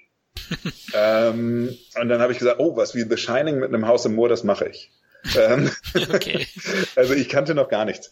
Ich habe dann gesagt, na ja, also aber jetzt wart erst mal ab, guck dir an, was ich hier drehe. Vielleicht hast du dann äh, äh schon gar keinen Bock mehr. Ähm, aber äh, es ist dabei geblieben. Er fand das dann alles doch cool und ich bekam dieses Buch zugeschickt, hab's gelesen und äh, das, das war auf Deutsch geschrieben ähm, und äh, ich hatte dann so meine Notes gemacht und so weiter und so fort. Es gab auch noch nicht diese Geschichte mit diesen Todesankündigungen und so. Und ich, äh, es war kurz nach dem, nach dem Dreh vom, vom Beaconbrennen und ich saß dann in München wieder im Büro damals und äh, hab, bin dann zu dem Drehbuchmeeting gekommen mit dem, mit dem Autoren das erste Mal und die Tür ging auf. Das Buch hatte irgendwie kein Cover, ich weiß nicht wieso. Und äh, es kam rein Dirk Ahner äh, den ich aber schon kannte aus Filmhochschulzeiten, weil er da immer so Hilfsbeleuchter war und so bei, bei, bei diversen Produktionen. Und wir hatten uns schon so im Vorfeld zu Geisterstunde, glaube ich, kennengelernt. Äh, und wir guckten uns beide ganz verdutzt an und dann sage ich, du hast dieses Buch geschrieben? Und er meinte, ja, ja, wusstest du das nicht irgendwie? Und ich sage, nee, das ist ja super. Ähm, wir haben das Buch dann, äh, äh, es ging dann relativ schnell, dass das gemacht werden sollte. Also es war wirklich nur so ein halbes Jahr. Und äh, es war noch ein deutschsprachiges Projekt, interessanterweise. Und äh, sollte so ein erster deutschsprachiger Horrorfilm werden. Und äh, es gab äh, äh die, die Senator-Film, ist damit sehr, sehr viel Geld reingegangen, damals noch unter Hanne Hut. Und der Alfred Holighaus war auch dabei und so weiter und so fort. Und das, äh, wir konnten uns irgendwie nicht auf den Cast einigen. Äh, und wir äh, hatten dann ein Abendessen irgendwie in Berlin und haben so alle möglichen Leute hin und her gewürfelt. Und dann habe ich, glaube ich, irgendwann gesagt, Leute, wenn wir uns da jetzt in den nächsten paar Tagen nicht darauf einigen, was haltet ihr von der Idee? Wir haben so eine Übersetzung für die Stunt-Crew, weil wir wollten in, in Tschechien drehen und es entstanden da sogar schon äh, Kulissen äh, in der Nähe von Prag. Und was haltet ihr davon, wenn wir uns einfach irgendwie äh, äh, das äh, Englisch besetzen, einfach mit britischen Schauspielern oder amerikanischen Schauspielern? Dann habt ihr einen internationalen Genrefilm. Das ist äh, ist ein tolles Ding, könnt ihr auf jeden Fall verkaufen. Wir streiten uns nicht rum über Besetzungen und so weiter und so fort. Da finden wir bestimmt jemanden. Und da sind die dann gleich drauf angesprungen, haben gesagt, super Idee, komm, das machen wir. Äh, ich glaube, ich saß dann ein paar Tage später im Flieger äh, gemeinsam mit Simon Happ, äh, bin nach London geflogen, habe da eine ähm, Casterin getroffen, Liora Reich, die eher so Arthouse-Filme gecastet hat. Äh, äh, und dann haben wir uns in der, in der Lobby von so einem Hotel irgendwie mit einem Zentrum von London hingesetzt, so mit unseren damals noch relativ großen Laptops und äh, allem drum und dran und äh, haben, haben da Schauspieler getroffen, die, die über die Casterin kamen. Und auch da konnten wir, war das dann plötzlich relativ schwierig, sich zu einigen irgendwie mit allen Beteiligten, die da so mitreden. Das Thema hatten wir ja schon.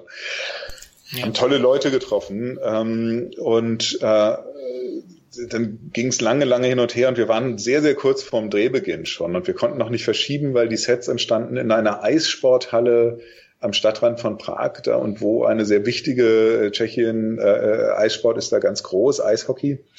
Äh, und da trainierte irgendeine wichtige Mannschaft drin und äh, die, die fing wieder, die, da fing dann danach irgendwie die Trainingssaison an. Das heißt, wir mussten bis zu unserem Drehende auch wirklich raus aus dem Ding. Äh, und man einigte sich nicht auf die Besetzung, der Dreh rückte immer näher und so weiter und so fort. Und dann ähm, da habe ich irgendwie mit, äh, mit äh, jemandem bei Senator gesprochen, habe gesagt, Leute, ihr müsst mir jetzt echt mal helfen was stellt ihr euch denn als Besetzung vor irgendwie? Und dann kam sowas so, ja, also eigentlich, das müsste ja so eine Hauptfigur sein, die müsste sowohl äh, bei den Genre-Fans müsste die beliebt sein, als auch bei den Arthouse-Fans, die müsste was für ein jüngeres Publikum sein, aber auch irgendwie für ein cineastisches älteres Publikum. Äh, äh, und, und so, da ich gesagt, Mensch, das ist, uiuiuiui, Leute, das ist aber, äh, ein Überraschungsei. ähm, und dann habe ich das mit unserer Casterin besprochen und so weiter und so fort. Äh, habe ihr das die Situation erklärt, dass da eben viele Wünsche zusammenkamen. Und dann ähm, Tag später rief sie bei mir an und meinte irgendwie, ähm, ja, also die Amanda Plummer ist gerade in der Stadt. Und das war kurz nach Pulp Fiction, wo sie äh, sehr bekannt war. Und sie war jemand, die in Horrorfilmen mitgespielt hatte, äh, äh die ein Arthouse-Fanpublikum hatte, Tarantino der ja zwischen Genre und Arthouse lag ja immer schon, die sowohl bekannt war also bei einem jüngeren als auch bei einem älteren Publikum, auch durch ihren Vater natürlich. Und da waren natürlich sofort alle ganz begeistert. Ähm, meinte dann unsere Casterin, ja, willst du sie mal treffen und so? Und wir sagen, ja, klar. Äh, und das war ein sehr, sehr äh, cooles Treffen eigentlich, weil ähm, äh, die äh, Amanda kam irgendwie so reingerauscht, war so ein bisschen äh, herrlich verspult an dem Tag irgendwie und war total nett. Wir haben uns sofort verstanden, haben irgendwie stundenlang gequatscht und dann sagte sie irgendwann so, ja, ach, sie müsste jetzt mal so äh, verschwinden irgendwie für kleine Mädchen oder ich weiß nicht, was sie für eine Begründung hat. Und ich sagte, ja, klar, bitte, bitte. Äh, sie verschwand und kam nicht wieder. Und ich saß dann da mit dem, mit dem Simon und wir guckten uns an und sagten, naja, 20 Minuten sind um, also äh, und Simon sagt zu mir, also sag mal, also du siehst so vertrauenswürdig aus, klopf doch mal an der Damentoilette, wenn ich da runtergehe, werde ich gleich verhaftet. Hm, habe ich gesagt, ja klar, mache ich irgendwie und und und, und, und ging äh, so so die Treppen runter. Dann kam sie mir plötzlich schon entgegen irgendwie und äh, ähm, habe ich ja gesagt, oh, wir haben uns schon Sorgen gemacht, äh, dass dir irgendwie, dass dir was passiert ist. Und sie kam, oh, nee, nee, nee, nee, nee, setzte sich so zu uns und meinte, ja, ähm, wollt ihr immer noch mit mir arbeiten? Ich wollte euch nur ein bisschen Zeit geben, dass ihr über mich reden könnt. und das war die, nee, das ist total nett, aber das, wir hätten auch so mit dir gearbeitet. Und wir haben uns dann wahnsinnig gut verstanden während des Drehs. Äh, äh also sprich, äh, sehr, sehr nette Frau. Und dazu kam dann äh, Sean Pertwee, der ja jetzt in, in Gotham eine tolle Rolle hat und äh, damals durch äh, Event Horizon bekannt war. Und dann hatten wir ein tolles Cast zusammen und es ging auch sofort los. Ich habe dann mit den Schauspielern noch die Dialoge poliert und äh, wir hatten einen tollen Dreh in Prag. Also auf jeden Fall, der Film war ja auch ein Erfolg. Insgesamt, ich habe jetzt mal die Zahlen gesehen, ich glaube in Deutschland knapp 200.000 Zuschauer. Ähm, ja weiß nicht, dem Verleih jetzt wahrscheinlich gereicht, oder? ja, also das äh, war eine Geschichte, äh, äh, das ist sehr interessant, weil oft wird dann so gesagt, ja, 200.000 Zuschauer ist nicht so viel. Ähm, das Lustige war bei Seven Days to, to Live, dass er sogar ein riesiger Erfolg war, weil bevor er bei uns ins Kino kam, ist er natürlich, weil er englischsprachig war, haben wir ähm, äh, den äh, äh, die World Sales gemacht, also den äh, die Weltverkäufe. Und wir waren damals äh, hatte Senatorfilm auch aus diesem Grund äh, einen eigenen Weltvertrieb gegründet. Amberlon hieß der, glaube ich. Okay. Äh, und ist nach Cannes gefahren, um diesen Film zu verkaufen, wo wir mit hingedüst sind, allerdings ein bisschen äh, später als die Jungs als wir dann da ankamen, waren alle völlig aus dem Häuschen, weil die hatten zwei oder drei Screenings gehabt und hatten den Film praktisch schon in die ganze Welt verkauft. Äh, der Film hatte jetzt gar nicht so ein großes Budget. Der war damals, ich glaube, drei Millionen D-Mark hat er gekostet. Und die haben schon, bevor er irgendwo im Kino gelaufen war, waren die weit über eine Million im Plus. Äh, sprich, die hatten schon äh, äh richtig viel Gewinn gemacht, bevor er dann gestartet ist. Dann hat er in Deutschland ein, ja, so klassischen kleinen deutschen Horrorstart bekommen, also mit nicht so wahnsinnig viel PR-Aufwand und so. Und da ist dann natürlich 200.000 Zuschauer äh, viel Geld, was reinkommt. Ja. Ähm, insbesondere wenn man, wenn das on top zu äh, schon äh, sehr großen Weltverkaufseinnahmen ist. Ja, das muss man im Kontext äh, sehen. Deswegen habe ich gefragt, weil so auf den ersten Blick würde man jetzt denken, der Film war nicht sehr erfolgreich, aber wie du gerade sagst, die International Sales, was ihr schon vorab hattet, was früher sicher viel mehr möglich war als heutzutage, weil ja der, speziell sage ich mal der DVD-Markt und so ja fast zusammengebrochen ist und ähm, wir immer wieder mitbekommen von von verschiedenen Leuten, dass die Streaming-Anbieter nicht so viel bezahlen, sondern eher Pakete kaufen. ähm, ja, ja, klar. Ist das schwieriger. Ja, aber, aber es ist, wir hatten noch ein paar Kinostarts, also in Frankreich ist er auch im Kino gelaufen ah. und so. Ähm, äh, das, das macht natürlich schon, schon viel aus. Japan ist er, glaube ich, auch gestartet. Äh, die haben auch, äh, glaube ich, damals äh, äh, auch, auch viel für den Film bezahlt. Ja, ist natürlich dadurch, dass der Videomarkt weggebrochen ist, aber man muss natürlich jetzt auch ich, ich habe ja trotzdem die Hoffnung, dass, dass dieser Streaming-Markt ist ja noch sehr in Bewegung. Klar, es gibt jetzt irgendwie Netflix und Amazon als große Anbieter und dann äh, gibt's gibt's natürlich so die ganzen Plattformen, wo die Leute ihre Filme auch noch kaufen, jetzt iTunes und so. Klar, Maxdome gibt's auch immer, zum Beispiel Jack the Ripper gibt's nur auf Maxdome zu sehen. Klar, weil das der die, die hauseigene Plattform ist eben vom, von der Sendergruppe. Genau. Ja. Ähm, Aber ich glaube, dass, dass sich da, äh, dass durchaus Chancen gibt, dass sich da auch wieder so ein Markt entwickelt, wie er sich zu Zeiten von, von VHS und DVD. Es wird anders sein, sage ich jetzt mal, klar, natürlich.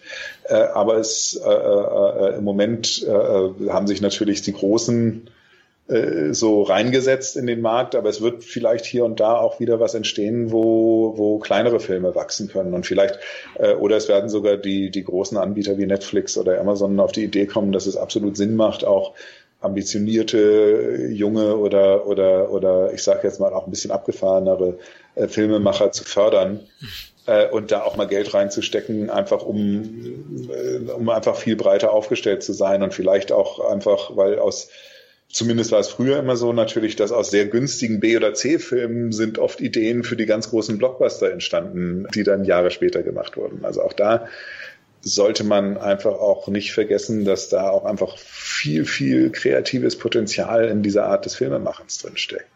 Wurdest du denn vom, äh, vom Erfolg des nachfolgenden TV-Event Abenteuerfilmes das Jesus-Video überrascht? Oder ich meine, das, die Romanverfilmung war ja sowohl Quoten als auch videotechnisch ein großer Hit. Hat ja, dich das überrascht, also, oder? Mm, nein, okay. äh, äh, äh, nicht in der Summe, äh, äh, nicht in dem dem Ausmaß. Ich hatte es gehofft äh, und ich habe ordentlich gezittert, dass es ein großer Erfolg mhm. wird, ähm, weil man einfach mit sowas nicht rechnen kann, ganz klar. Aber ich habe wirklich darauf gehofft. Es hat äh, und diese Hoffnung, die kam eigentlich aus der Entstehungsgeschichte, weil fand einfach diesen Titel, das Jesus-Video äh, so sensationell gut, nicht mein Verdienst, sondern der von Andreas Eschbach, dass ich einfach äh, gedacht habe, irgendwie, na, wenn das kein Erfolg wird, ich würde es auf jeden Fall gucken. Die Sache war nämlich die, glaube ich, stand da hier äh, in München am Marienplatz äh, beim Hugendubel. Ist, da gibt es so einen Säulengang irgendwie, wo man bei Regen sich unterstellen kann. Und ich wartete auf einen äh, Kumpel von mir irgendwie. Und äh, die, äh, es kamen, wurden irgendwie Bücher angeliefert. Und äh, die fuhren da so eine, so eine Europalette rein, äh, die so mit so Plastik, mit so äh, eingeschweißt war. Und unter anderem lag da das Jesus-Video drauf, auf dieser Europalette in Stapeln. Ähm, die fuhren das da in diesen Seiteneingang rein. Und ich sah nur diesen Titel, das Jesus-Video, und dachte, was ist denn das für ein cooler Titel?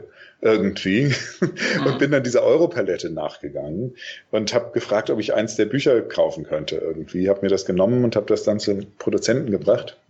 Äh, hatte den Klappentext gelesen, fand den Pitch sensationell gut eben mit, mit der Kamera, die erst in drei Jahren produziert wird und in einem Grab gefunden wird, was seit 2000 Jahren nicht geöffnet wurde und so weiter und so fort. Fand das einmal einen sensationellen Ansatz für einen Zeitreise-Pitch und habe dann zum, zum Produzenten gesagt, also hört mal zu, ich habe den Roman nicht gelesen, aber ich finde diesen Titel so toll und der Pitch ist so toll, äh, daraus können wir einen Film machen. Und äh, das hat dann auch geklappt. Und äh, insofern hatte ich natürlich einfach die, die Hoffnung, dass auch, äh, auch ein breites Publikum einfach diese, diesen Pitch und diese, diesen Titel äh, so toll finden und einfach neugierig ist auf das, was da hinter dem Film steckt. Äh, wir hatten uns dann, äh, zwischenzeitlich war der Roman dann auch ein großer Erfolg geworden. Äh, wir haben uns dann sehr weit gelöst von der, von der Geschichte des Romans. Man sieht das auch immer noch, wenn man auf Amazon guckt, da gibt's aber Leute, die hassen den Film. Äh, äh, da gibt es einen dicken Balken bei, bei einem Stern oder irgendwie sowas. Und es gibt aber zum Glück einen genauso dicken Balken bei der vollen Punktzahl irgendwie. Äh, das ist einfach der Tatsache geschuldet, dass wir uns da entfernen mussten, ähm, eine längere Geschichte während der Drehbuchentwicklung, um, um einen funktionierenden Filmplot einfach zu entwickeln. Der mhm. ist ja was anderes, einfach Roman und Film. Aber nichtsdestotrotz ist der Pitch ja derselbe gewesen wie bei dem Roman und, und der hatte auch schon bewiesen, dass er sehr erfolgreich ist. Wahrscheinlich aus demselben Grund, aus dem ich es so spannend fand. Ich hatte gehofft, dass sich das wirklich überträgt. Insofern habe ich so mit so einem zögerlichen äh, Nein geantwortet. Ähm, ich habe gehofft, dass das ein großer Erfolg wird, weil, weil ich einfach die, das so ein faszinierendes Thema finde. Damit rechnen kann man natürlich nie jeder Film kann floppen oder kann super durch die Decke gehen. Äh, und ich bin jetzt da überhaupt nicht äh, hart gesotten. Ich zitter bei jedem Film wirklich und schwitz Blut und Wasser, äh, hab schlaflose Nächte. Ja, und bin dann erst irgendwie, kann wieder ruhig schlafen, wenn es gut gelaufen ist. Das ist ja verständlich, ja. Es ist ja gut gelaufen mit Jesus Videos, freut uns auch, weil es deine Karriere auch weiter gepusht hat. Und ja, dein nächstes Projekt ist, glaube ich, bis heute dein erfolgreichstes. Also wenn man jetzt vom, von den Kinozuschauerzahlen ausgeht, Huibu von 2006. Ja. Ähm, wie kam es dazu, dass, dass du ausgerechnet dieses Projekt gewählt hast? War das für dich ein kalkulierbarer Erfolg oder bist du vielleicht sogar Fan von der Hörspielreihe aus den 70er, 80er Jahren? Genau das war der Fall. Also ich, das ah. war auch eine, eine Idee, äh, äh die ich hatte, ich habe überlegt, was würde ich gerne verfilmen und äh, ich habe die Hörspiele rauf und runter gehört als als als Kind noch auf Vinyl und und auf Kassette. Ich hatte also die unterschiedlichen Teile in verschiedenen Formaten und war einfach ein Riesenfan und fand Hans Klarin super und war einfach äh, total. Das hat einfach auch große Teile meiner meiner äh, Kindheit mitgeprägt und hat auch so waren auch vielleicht sogar erste äh, ist einer der Gründe, warum ich mich auch sehr sehr früh für für Horror und Geistergeschichten begeistert habe einfach. Und dann bin ich angekommen zum Christian Becker und der mich fragte irgendwie, ja, was würdest du denn gerne als nächstes machen? Und dann habe ich gesagt, ja, äh, äh, sowas wie, äh, lustigerweise habe ich es gemeinsam mit Jim Knopf gepitcht. Das war nämlich das zweite Ding, was mich äh, äh, sehr inspiriert hat, hatte ich gesagt, ich würde gerne zwei Sachen machen, Huibu das Schlossgespenst und Jim Knopf und Lukas der Lokomotivführer, also als Family-Stoffe. Und ähm, dann war es so, dass Christian äh, auf beides angesprungen ist und äh, auch bei Huibu gleich lustigerweise den Schrank in seinem Büro öffnete. Und da standen fein säuberlich aufgereiht alle Hörspielkassetten von Huibu damals. Und es stellte sich heraus, dass Christian genauso ein großer Fan war. Also ich rannte da offene Türen ein. Wir haben am selben Tag noch uns um die Rechte bemüht. Äh, und das Ding ist wirklich dadurch entstanden, äh, dass ich und äh, äh, also dass wir beide eigentlich äh, einfach Fans der klassischen Hörspiele waren. Freut mich auf jeden Fall, da habe ich wohl den richtigen Riecher gehabt, weil ich habe die Hörspielkassetten auch gerne gehört. Hab zwar noch etwas lieber John Sinclair gehört zu der Zeit. Oh, fand ich auch cool. Ja. ja. Aber Huibu war schon auch eine coole Hörspielreihe auf jeden Fall. Dann kommen wir zur nächsten Frage und zwar äh, die romantische Actionkomödie Mord ist mein Geschäftsliebling. Hast du ja gleich zwei der größten europäischen Filmstars überhaupt zusammengearbeitet, ne? Äh, Bud Spencer und Franco Nero. Ähm, ja. Wie war das mit ihnen zu arbeiten? Warst du ein bisschen eingeschüchtert oder wie kann man sich das Ganze vorstellen? Also ähm, ich war überhaupt nicht eingeschüchtert, weil die Jungs beide wahnsinnig nett sind. Mhm. Oder waren, leider ist ja Bud Spencer verstorben. Äh, also Carlo Petersoli. Ähm, das waren tolles Erlebnis. Äh, ich fange mal äh, ähm, mit Bud Spencer an. Wir haben uns kennengelernt bei einem Abendessen, was organisiert war, als klar war, dass er die Rolle spielen würde. Es ging äh, damals ähm, relativ zügig, als wir herausgefunden hatten, wer ihn vertrat. Das gab so ein bisschen hin und her, wer, äh, ob er von der Agentur vertreten wird und so weiter und so fort. Ähm, äh, wir haben dann relativ bald herausgefunden, dass er durch seinen Sohn gemanagt wurde. Äh, und äh, der mochte das Projekt wahnsinnig gerne und äh, ging eigentlich Schlag auf Schlag und wir trafen uns in einem äh, Restaurant, weil wir äh, hatten ihn gefragt, ja Mensch, was möchten Sie denn essen? Ähm, äh, als wir dieses Treffen arrangiert haben. Und er sagt, ah, Schnitzel ist sein Lieblingsding irgendwie. ich dachte schon Bohnen. äh, ja, das dachten viele, aber er würde, wenn er nach Deutschland kommt, wahnsinnig gerne Schnitzel essen. Und er kam dann rein, äh, war damals wahnsinnig, also geistig wahnsinnig fit, ging zwar so an so einem Stock, hatte ja so ein bisschen so Gelenkprobleme, sage ich jetzt mal, ist ein Riesenkerl gewesen, also wirklich ein Kopf größer als ich. Äh, äh, kam er mir zumindest vor. Vielleicht äh, äh, ist er auch noch äh, einfach ähm, äh, durch seine Wahnsinnspräsenz hatte er auf jeden Fall diese, diese Erscheinung und, und, und schüttelte mir irgendwie so die Hand. Ich sagte, ja, hallo, ich bin der Regisseur und so weiter. Und er so, Botsch. Und schüttelte mir so die Hand, so eine Riesenhand. Und ich dachte, Mensch, klasse, der Dampfhammer. Ähm, und ähm, äh, war ein extremst netter, äh, äh, gebildeter, super smarter Kerl. Wir haben uns sofort verstanden, haben äh, irgendwie den ganzen Abend geplaudert, der äh, ja neben der ganzen Schauspielerei und so weiter diverse Dinge gemacht hat. Das führe ich jetzt gar nicht alles aus, von Olympia-Schwimmer äh, äh, bis äh, äh, Erfindung der äh, Reisezahnbürste mit ähm, Zahncreme im Griff ähm, Pilot. Äh, also der hat wirklich äh, ganz, ganz äh, viel gemacht in seinem Leben und so eine und diese diese äh, wirklich Offenheit, die hat er auch noch äh, auf die alten Tage äh, aus jeder Faser versprüht, war geistig extrem jung geblieben einfach und die Zusammenarbeit war äh, einfach total angenehm. Also es war ein, war ein wirklich rundherum positives Erlebnis. Also äh, und ich bin natürlich ganz stolz und happy, dass ich äh, äh mit einem meiner absoluten großen Kindheitshelden äh, äh, zusammenarbeiten konnte. Ja. Bist du auch ein großer Fan von Django gewesen? Äh, Django Franco Nero ähm, äh, ist natürlich auch ein ganz weiter, äh, also ein ganz großer Held meiner Kindheit. Django äh, habe ich, ich weiß nicht, wie oft ich den gesehen habe. Äh, ich liebte einfach diese, diese Figur. Ich weiß nicht, äh, ist wahrscheinlich noch jedem im Kopf, der Kerl, der diesen Sarg durch den Schlamm zieht äh, und dann das Maschinengewehr rausholt.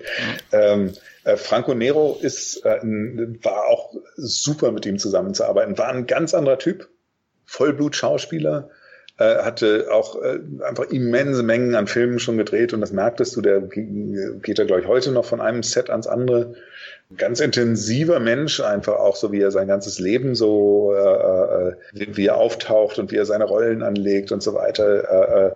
Äh, äh, der, der Bud Spencer strahlt eine große Ruhe aus und, und, und, und, und, und so. Und Franco Nero hatte einfach, der hatte so einen richtigen Biss, sage ich jetzt mal. Aber nicht negativ irgendwie, sondern, äh, äh, und das ist das, was natürlich immer ein tolles Erlebnis ist als Regisseur, wenn die Leute einfach auch was wollen und du merkst, er ist begeistert von der Rolle und der hat einen Humor und ein Augenzwinkern und so äh, äh, und war immer aufgedreht und, und wollte immer noch irgendwie, ja komm, dann mache ich noch einen und äh, also auch ganz, ganz smart und, und, und, und schnell und so ein richtiger Voll, Vollblut-Schauspieler einfach.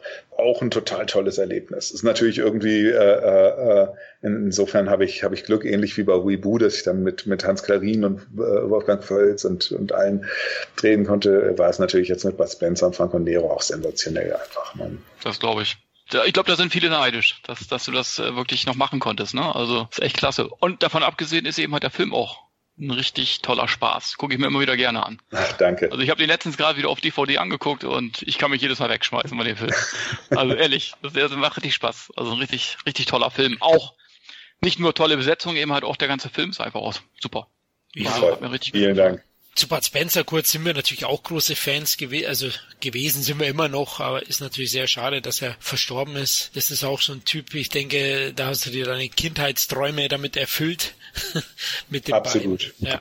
Ähm, bist du generell auch Fan vom italienischen Kino gewesen oder, oder europäischen, also französischen, Belmondo, also, Ja, klar, die habe ich wahnsinnig gerne geguckt. Klar, auch, auch Louis de Finet habe ich gerne geguckt und äh, also es war, oh, ja. ich habe einfach vieles, vieles gerne geguckt. Es war bei mir eigentlich eigentlich nie so, ähm, dass ich mir jetzt irgendwie ein bestimmtes Kino, jetzt das italienische oder das französische oder das deutsche oder amerikanische Kino, so systematisch erarbeitet habe. Also ich bin eigentlich da eher ein sehr emotionaler Bauchmensch und ich gucke sehr, sehr, sehr viel einfach und ich habe auch, äh, ich habe dann einfach alles gesehen, was mir so äh, unter die Finger kam. Aber es hatte nie jetzt irgendwie ein System, dass ich jetzt sage, ja, ich fuchs mich jetzt wahnsinnig in den französischen Film rein oder irgendwie sowas. Also das mache ich bis heute nicht.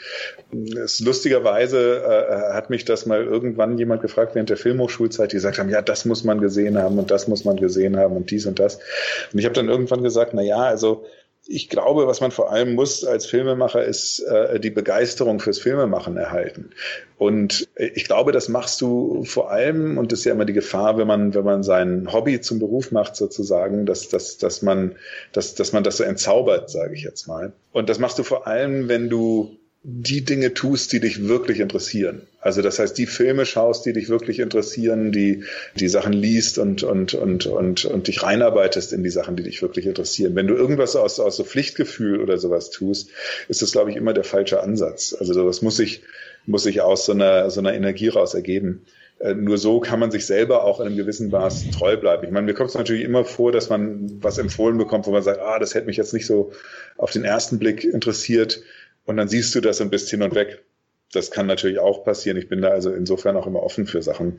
Aber ich versuche schon auch auf mich selber so ein bisschen zu hören und zu sagen, ich äh, stürze mich so in, auf die Filme, äh, die mich irgendwie auch ansprechen. Und, und da habe ich natürlich auch viel äh, italienische und französische Filme gesehen.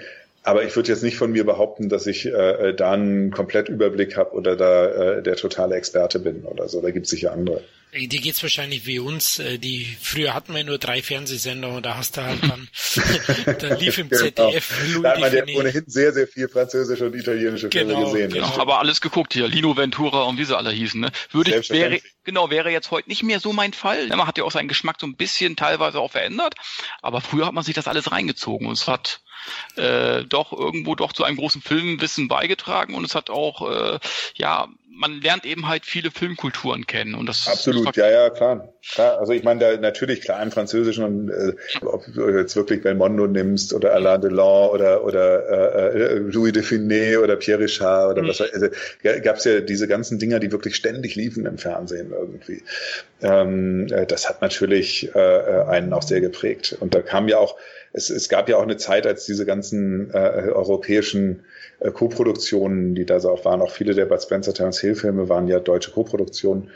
Äh, die haben da natürlich auch die ganzen Generationen geprägt. Also die haben, also wenn Bud Spencer Film irgendwie kam, den hatte, glaube ich, jeder gesehen. Absolut, ja. Jetzt, wo wir dabei sind mit deinen Kindheitsträumen, dass du die erfüllt hast teilweise, ähm, mal eine fiktive Frage.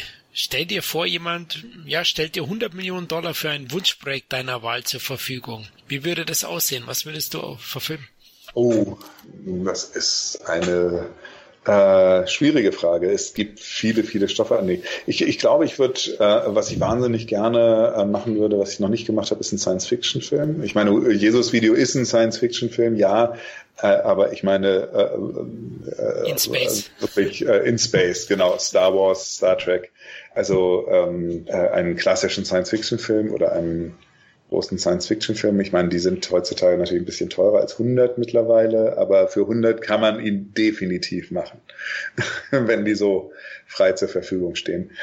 Ja, also das wäre das wäre sicher was. Ich, ich habe auch einige Projekte, die äh, die man die auch sicher äh, durchaus sehr gut werden würden, wenn man 100 Millionen hätte. Äh, die äh, äh, sind große Abenteuerfilmprojekte und so habe ich noch nicht erwähnt natürlich, äh, hat mich aber auch sehr geprägt. Indiana Jones, klar, Spielberg hatte ich erwähnt. Ja. Äh, das heißt, nicht einen neuen Indiana Jones Teil wird ja hoffentlich bald kommen. kommt definitiv, äh, ja. Kommt definitiv, äh, äh, aber in einen großen Abenteuerfilm, äh, da hätte ich schon den, die eine oder andere Idee äh, in, in der Schublade. Oh, klingt interessant. Ja, da erübrigt sich die andere Frage auch, weil eigentlich wollten wir noch fragen, ja, deine Vielseitigkeit hast du ja zu Genüge gezeigt, aber es gibt bestimmt ein Genre, in dem du noch gerne arbeiten möchtest und hast du jetzt, glaube ich, beantwortet mit Science Fiction in Space, ne? Oder Absolut. Also ganz, ganz klar, das, das habe ich noch nicht gemacht, aber ich äh, äh habe auch vor und habe, äh, ich versuche mich immer so ein bisschen, ein bisschen äh, zu streuen, was die äh, Genres angeht. Aber äh, äh, ich werde definitiv auch in den anderen Genres weiterarbeiten. Und da kommen auch immer poppen dann auch wieder Projekte raus, die, wo, wo ich so das Gefühl, ah, das müsste man jetzt machen und so weiter. Und so sammeln sich dann natürlich auch viele Sachen an, die dann so im Untergrund köcheln und hoffentlich eines Tages äh, auch auf die Leinwand oder den Bildschirm kommen. Ja, also äh, ganz klar ist, dass ich äh, definitiv auch weiter im Genrebereich arbeiten werde. Wie ist das eigentlich, Sebastian? Äh, es gibt ja auch immer mehr Top-Schreiber, in Deutschland ja auch oder auch in Amerika, die dem Kino ja so ein bisschen den Rücken zudrehen und sich ihr oder ihre kreative Ader im TV ausleben, insbesondere in Serien. Wäre da, wären Serien was für dich, so ein Inszenieren einer Serie was, was für dich? Absolut. Oder, würd, oder würdest du so auch sagen, auch mal den Sprung nach Hollywood wagen? Klar, äh, äh, also beides kann ich definitiv mit Ja beantworten. Ähm, bin eher sehr projektgetrieben. Also äh, es muss einfach das richtige Projekt da sein, das richtige Drehbuch. Äh, mhm. Klar, äh, in, in, den, in den USA sind sicher äh, deutlich größere Budgets einfach äh, da, mit denen man noch mehr anfangen kann, logisch. Äh, und noch ein größeres Publikum erreicht. Insbesondere, wenn man sagt, man möchte einen großen Science-Fiction-Film machen oder sowas. Äh, äh, aber auch für kleinere Projekte. Ich bin ein großer Blumhaus-Fan und so weiter. Was die Seriensache angeht, ich gucke irre viel Serien und ich finde das eine ganz mhm. äh, tolle Erzählform äh, ich habe auch einige äh, äh, Serienprojekte, die so äh, in Arbeit sind und äh, da könnte durchaus sein, dass ich da auch äh, in, ich würde jetzt nicht sagen absehbarer Zeit, man kann nie sagen, wann ein Projekt jetzt wirklich dann so weit ist, dass finanziert ist, aber ähm, äh, dass, dass da durchaus was entstehen kann. Äh, ich selber gucke irre viel Serien.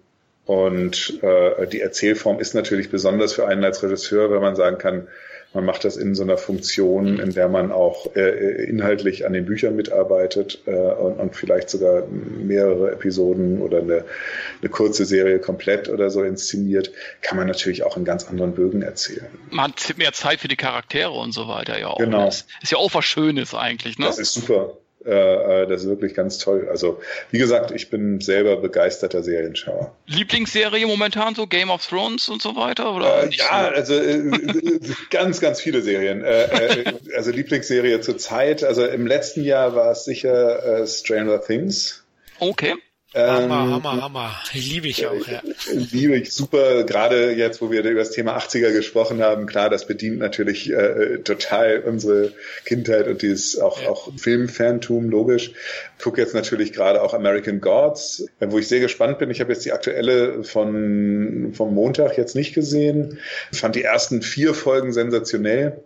War jetzt die letzten drei äh, eher gespannt, wo das hinführt, sage ich jetzt mal.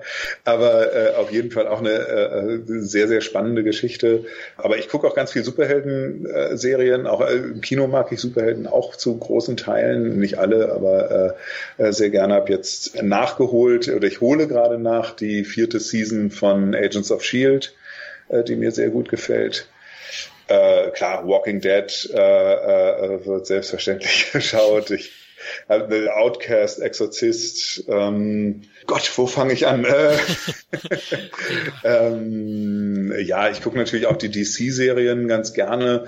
Ich bin, was DC angeht, jetzt im Verhältnis zu Marvel, ja, eigentlich, da ist meine Lieblingsserie nach wie vor Smallville, äh, die ersten vier Seasons. Äh, ich finde jetzt auch, aber was so Flash macht, interessant. Gotham finde ich sehr interessant, muss ich sagen. Äh, wenn man sich einmal daran gewöhnt hat, dass Batman nicht die Hauptfigur ist, ist die sehr spannend.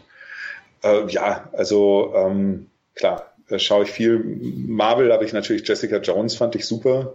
Luke Cage äh, fand ich, bin äh, großer äh, Hip-Hop und RB-Fan und, und Funk Soul.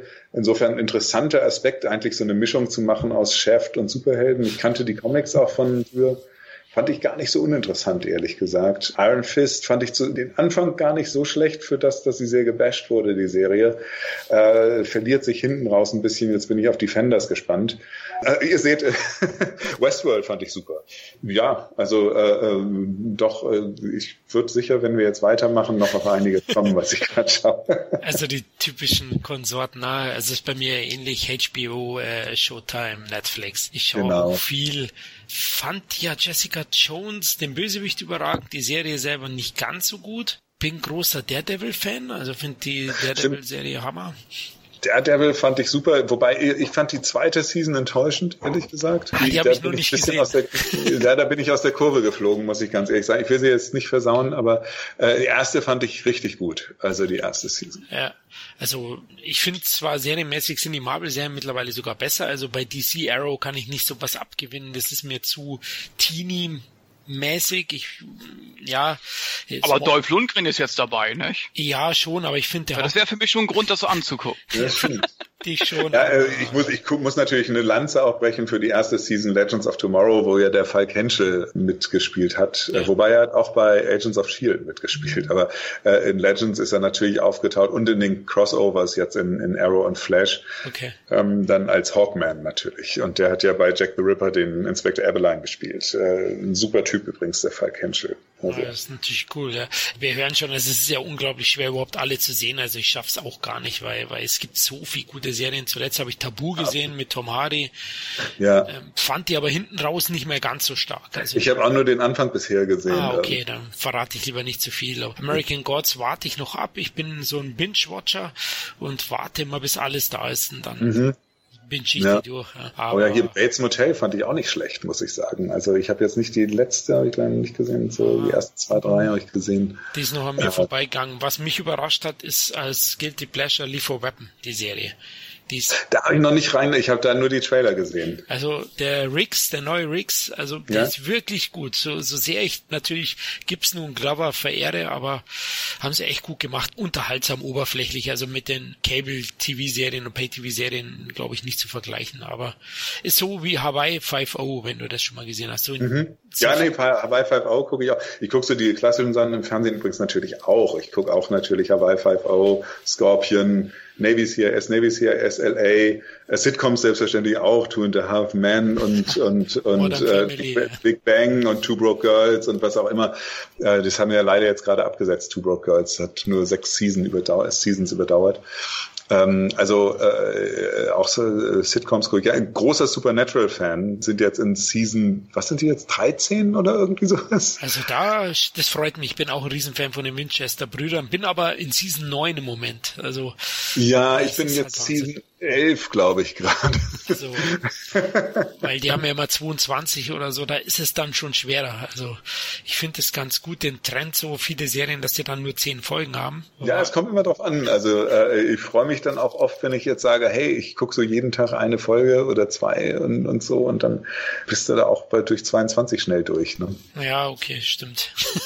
da hast du recht. In der Regel schreibst du ja auch immer das Drehbuch deiner Filme? Du hast ja vorhin erwähnt eben. Ähm ich schreibe gerne in Co. mit, mhm. habe auch einige Bücher jetzt äh, teilweise zu großen Teilen selbst geschrieben, aber äh, meistens äh, schreibe ich äh, schreibe ich Co, weil ich als Autor auch angefangen habe und äh, Drehbuchschreiben für mich auch einfach zum Regieführen gehört. Ja, wie war es jetzt zum Beispiel bei deinem zuletzt inszenierten TV-Thriller äh, Jack the Ripper? Da warst du, glaube ich, nicht am Drehbuch beteiligt, oder? Äh, doch, nur uncredited. Ah, okay. Ähm, Dann erübrigt äh, bei sich Jesus die Frage. Video war es auch so. ja, also bei, bei einfach der Holger Carsten Schmidt hat da eine super Vorlage geliefert und ich bin dann in ein fertiges Buch sozusagen reingegangen, habe dann, äh, äh Holger hatte keine Zeit und ich habe dann gesagt, komm, wir müssen da noch mal ran und ich habe dann den Vorschlag gemacht, ich, ich, ich pitch dir mal ein paar Ideen und der fand die super. Dann habe ich sie der Redaktion gepitcht und dann habe ich gesagt, komm, ich äh, schreibe das mal und, und stimme das mit euch ab. Und ähm, das hat allen äh, sehr, sehr gut gefallen. Und ja, ich habe dann wenn ich dann schon sowas so übernehme, dann muss ich nicht jedes Mal, nehme ich nicht zwingend einen Credit. Äh, das hängt dann immer so ein bisschen von der Historie des Projekts ab. Ja, dann, weil ich wollte jetzt eben fragen, wenn du eben nicht am Skript beteiligt bist, ob du dann zum Stoff generell einen schweren Zugang findest oder das Projekt dann eben vielleicht sogar nur als reine Auftragsarbeit siehst. Das ist halt das ist bisher noch nicht passiert. Genau. Ich habe eigentlich alle Sachen äh, mitgeschrieben in irgendeiner Form. Ja, da hast du mich jetzt reingelegt, weil ich habe halt eben Jack the Ripper geschaut und dann, ah, da war nicht beteiligt, da frage ich, aber okay. dann äh, erübrigt sich die Frage. Also wir wissen ja, dass du ähm, begnadeter Filmregisseur bist, aber auch Filmfan. Ich finde, das ist ja auch immer sehr interessant. Und ich glaube, es ist ja nicht unbedingt bei jedem so. Kann ich mir nicht vorstellen. Also es gibt ja auch viele, die einfach das Filme machen zum Beispiel auch nur als Job sehen. Und das ist äh, bei dir ja nicht so. Und darum frage ich mich ja eigentlich, was wäre eigentlich Plan B gewesen, wenn das mit der Filmkarriere nicht geklappt hätte? Gute Frage. äh, also so einen richtig tollen Plan B hatte ich, glaube ich, nicht. Äh, also zumindest keinen, der so richtig ernsthaft da ist. Also ich habe ich hab schon immer viel gezeichnet äh, und und wäre vielleicht so in den in den äh, äh, ähm, äh, Grafikbereich äh, äh, oder Illustrator oder sowas geworden. Hätte sowas vielleicht probiert, ist ja jetzt auch nicht unbedingt leichter, Fuß zu fassen und damit Geld zu verdienen. Ich weiß insofern nicht, ob das ein echter Plan B gewesen wäre. Ja, eigentlich gab es keinen Plan B. Ich habe mich immer sehr für Medizin und so interessiert. Vielleicht wäre ich sonst Arzt geworden, aber ich habe mir da nie wirklich äh, äh, äh, ähm, viel Gedanken darüber gemacht. Also ich bin, äh, wo, wo, wofür ich mich äh, neben Film auch wirklich äh, sehr interessiere, ist, ist eben äh, äh technische Entwicklung, äh, medizinische Entwicklung und so weiter. Da bin ich einfach äh, das ist einfach was, was mich wahnsinnig interessiert. Natürlich auch sehr, muss man dazu sagen, im, im Kontext Filme machen. Also da ist, finde ich, äh, da kommt sicher dieses Nerdtum einfach rein. So als Science-Fiction-Film-Fan will man einfach auch wissen, wie sieht die Zukunft aus und was passiert da gerade an vorderster Front und so. Aber, aber äh, würdest du, sage ich jetzt mal, gut finden, wenn man jetzt Schauspieler wie Bud Spencer zum Beispiel irgendwann, ja, grafisch also ich sag mal so, nachstellen kann. Wie also du meinst einfach, da, ja, das wird ja ganz, äh, das wird sicher Wars, sehr, ne? sehr, genau. sehr bald passieren. Das passiert ja im Detail, passiert es natürlich schon. Aber findest du es gut? Findest du es gut? Hm, wie bei jeder Technik muss man sagen, es gibt da kein Gut oder Schlecht. Mhm. Gut oder Schlecht ist immer das, was man damit macht.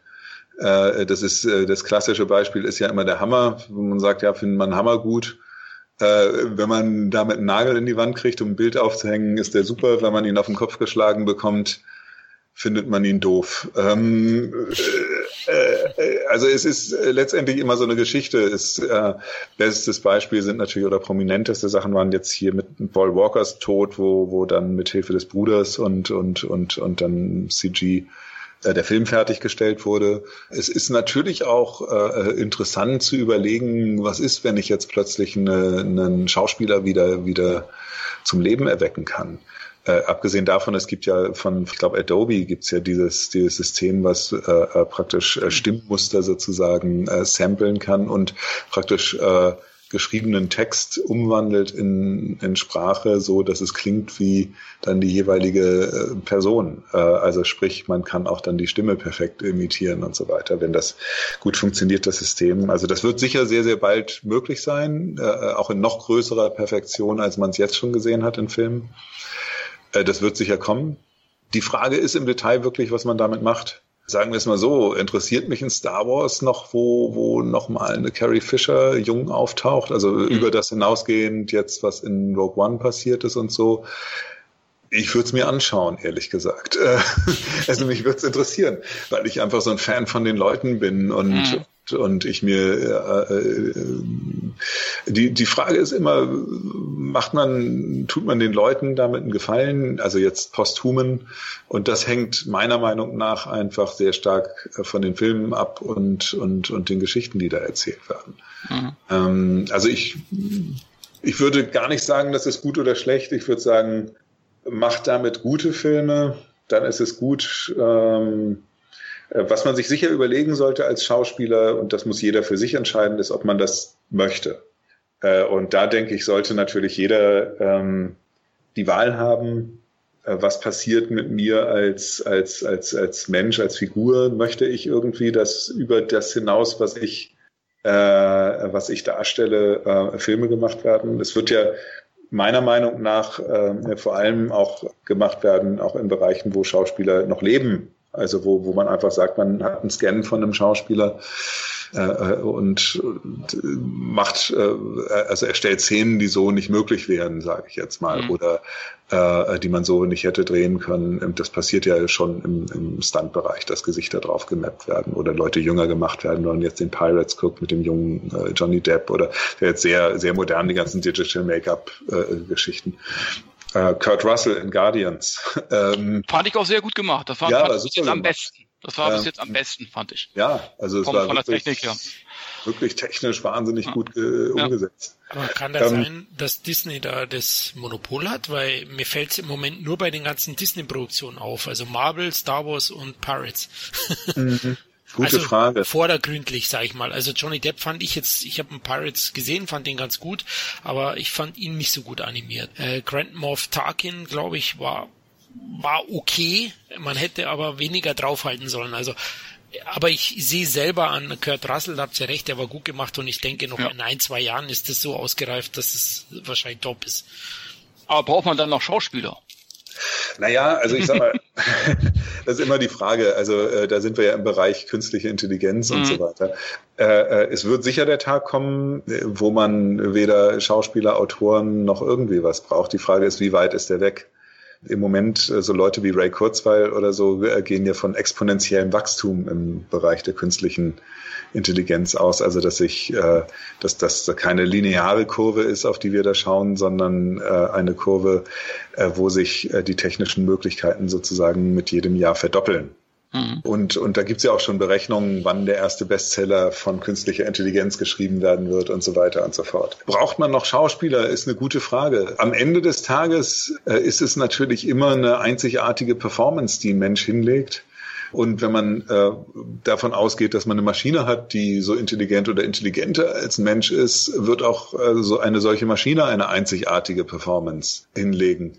Wie wir die dann als Einzelperson bewerten, also ob wir das gut oder schlecht oder so finden, das sei jetzt mal dahingestellt. Ne? Ähm, es ist lustig, weil äh, es ist natürlich ähm, immer leichter, so eine Frage zu beantworten mit, ah, das finde ich scheiße oder das finde ich mhm. gut oder das finde ich irgendwie, äh, was weiß ich. Ich glaube, das, ist, schwierig. Viel, ist, schwierig. ist ein viel komplexeres Feld. Ja. Also es werden diese Entwicklungen kommen und man wird mit diesen Entwicklungen eine Menge Mist bauen können und man wird ganz tolle Sachen damit machen können. Ich bin keiner der Leute, die so äh, wahnsinnig pessimistisch sind, was, was die Zukunft angeht, ehrlich gesagt. Äh, ich bin eher der Meinung, dass Dinge im Schnitt oft besser werden.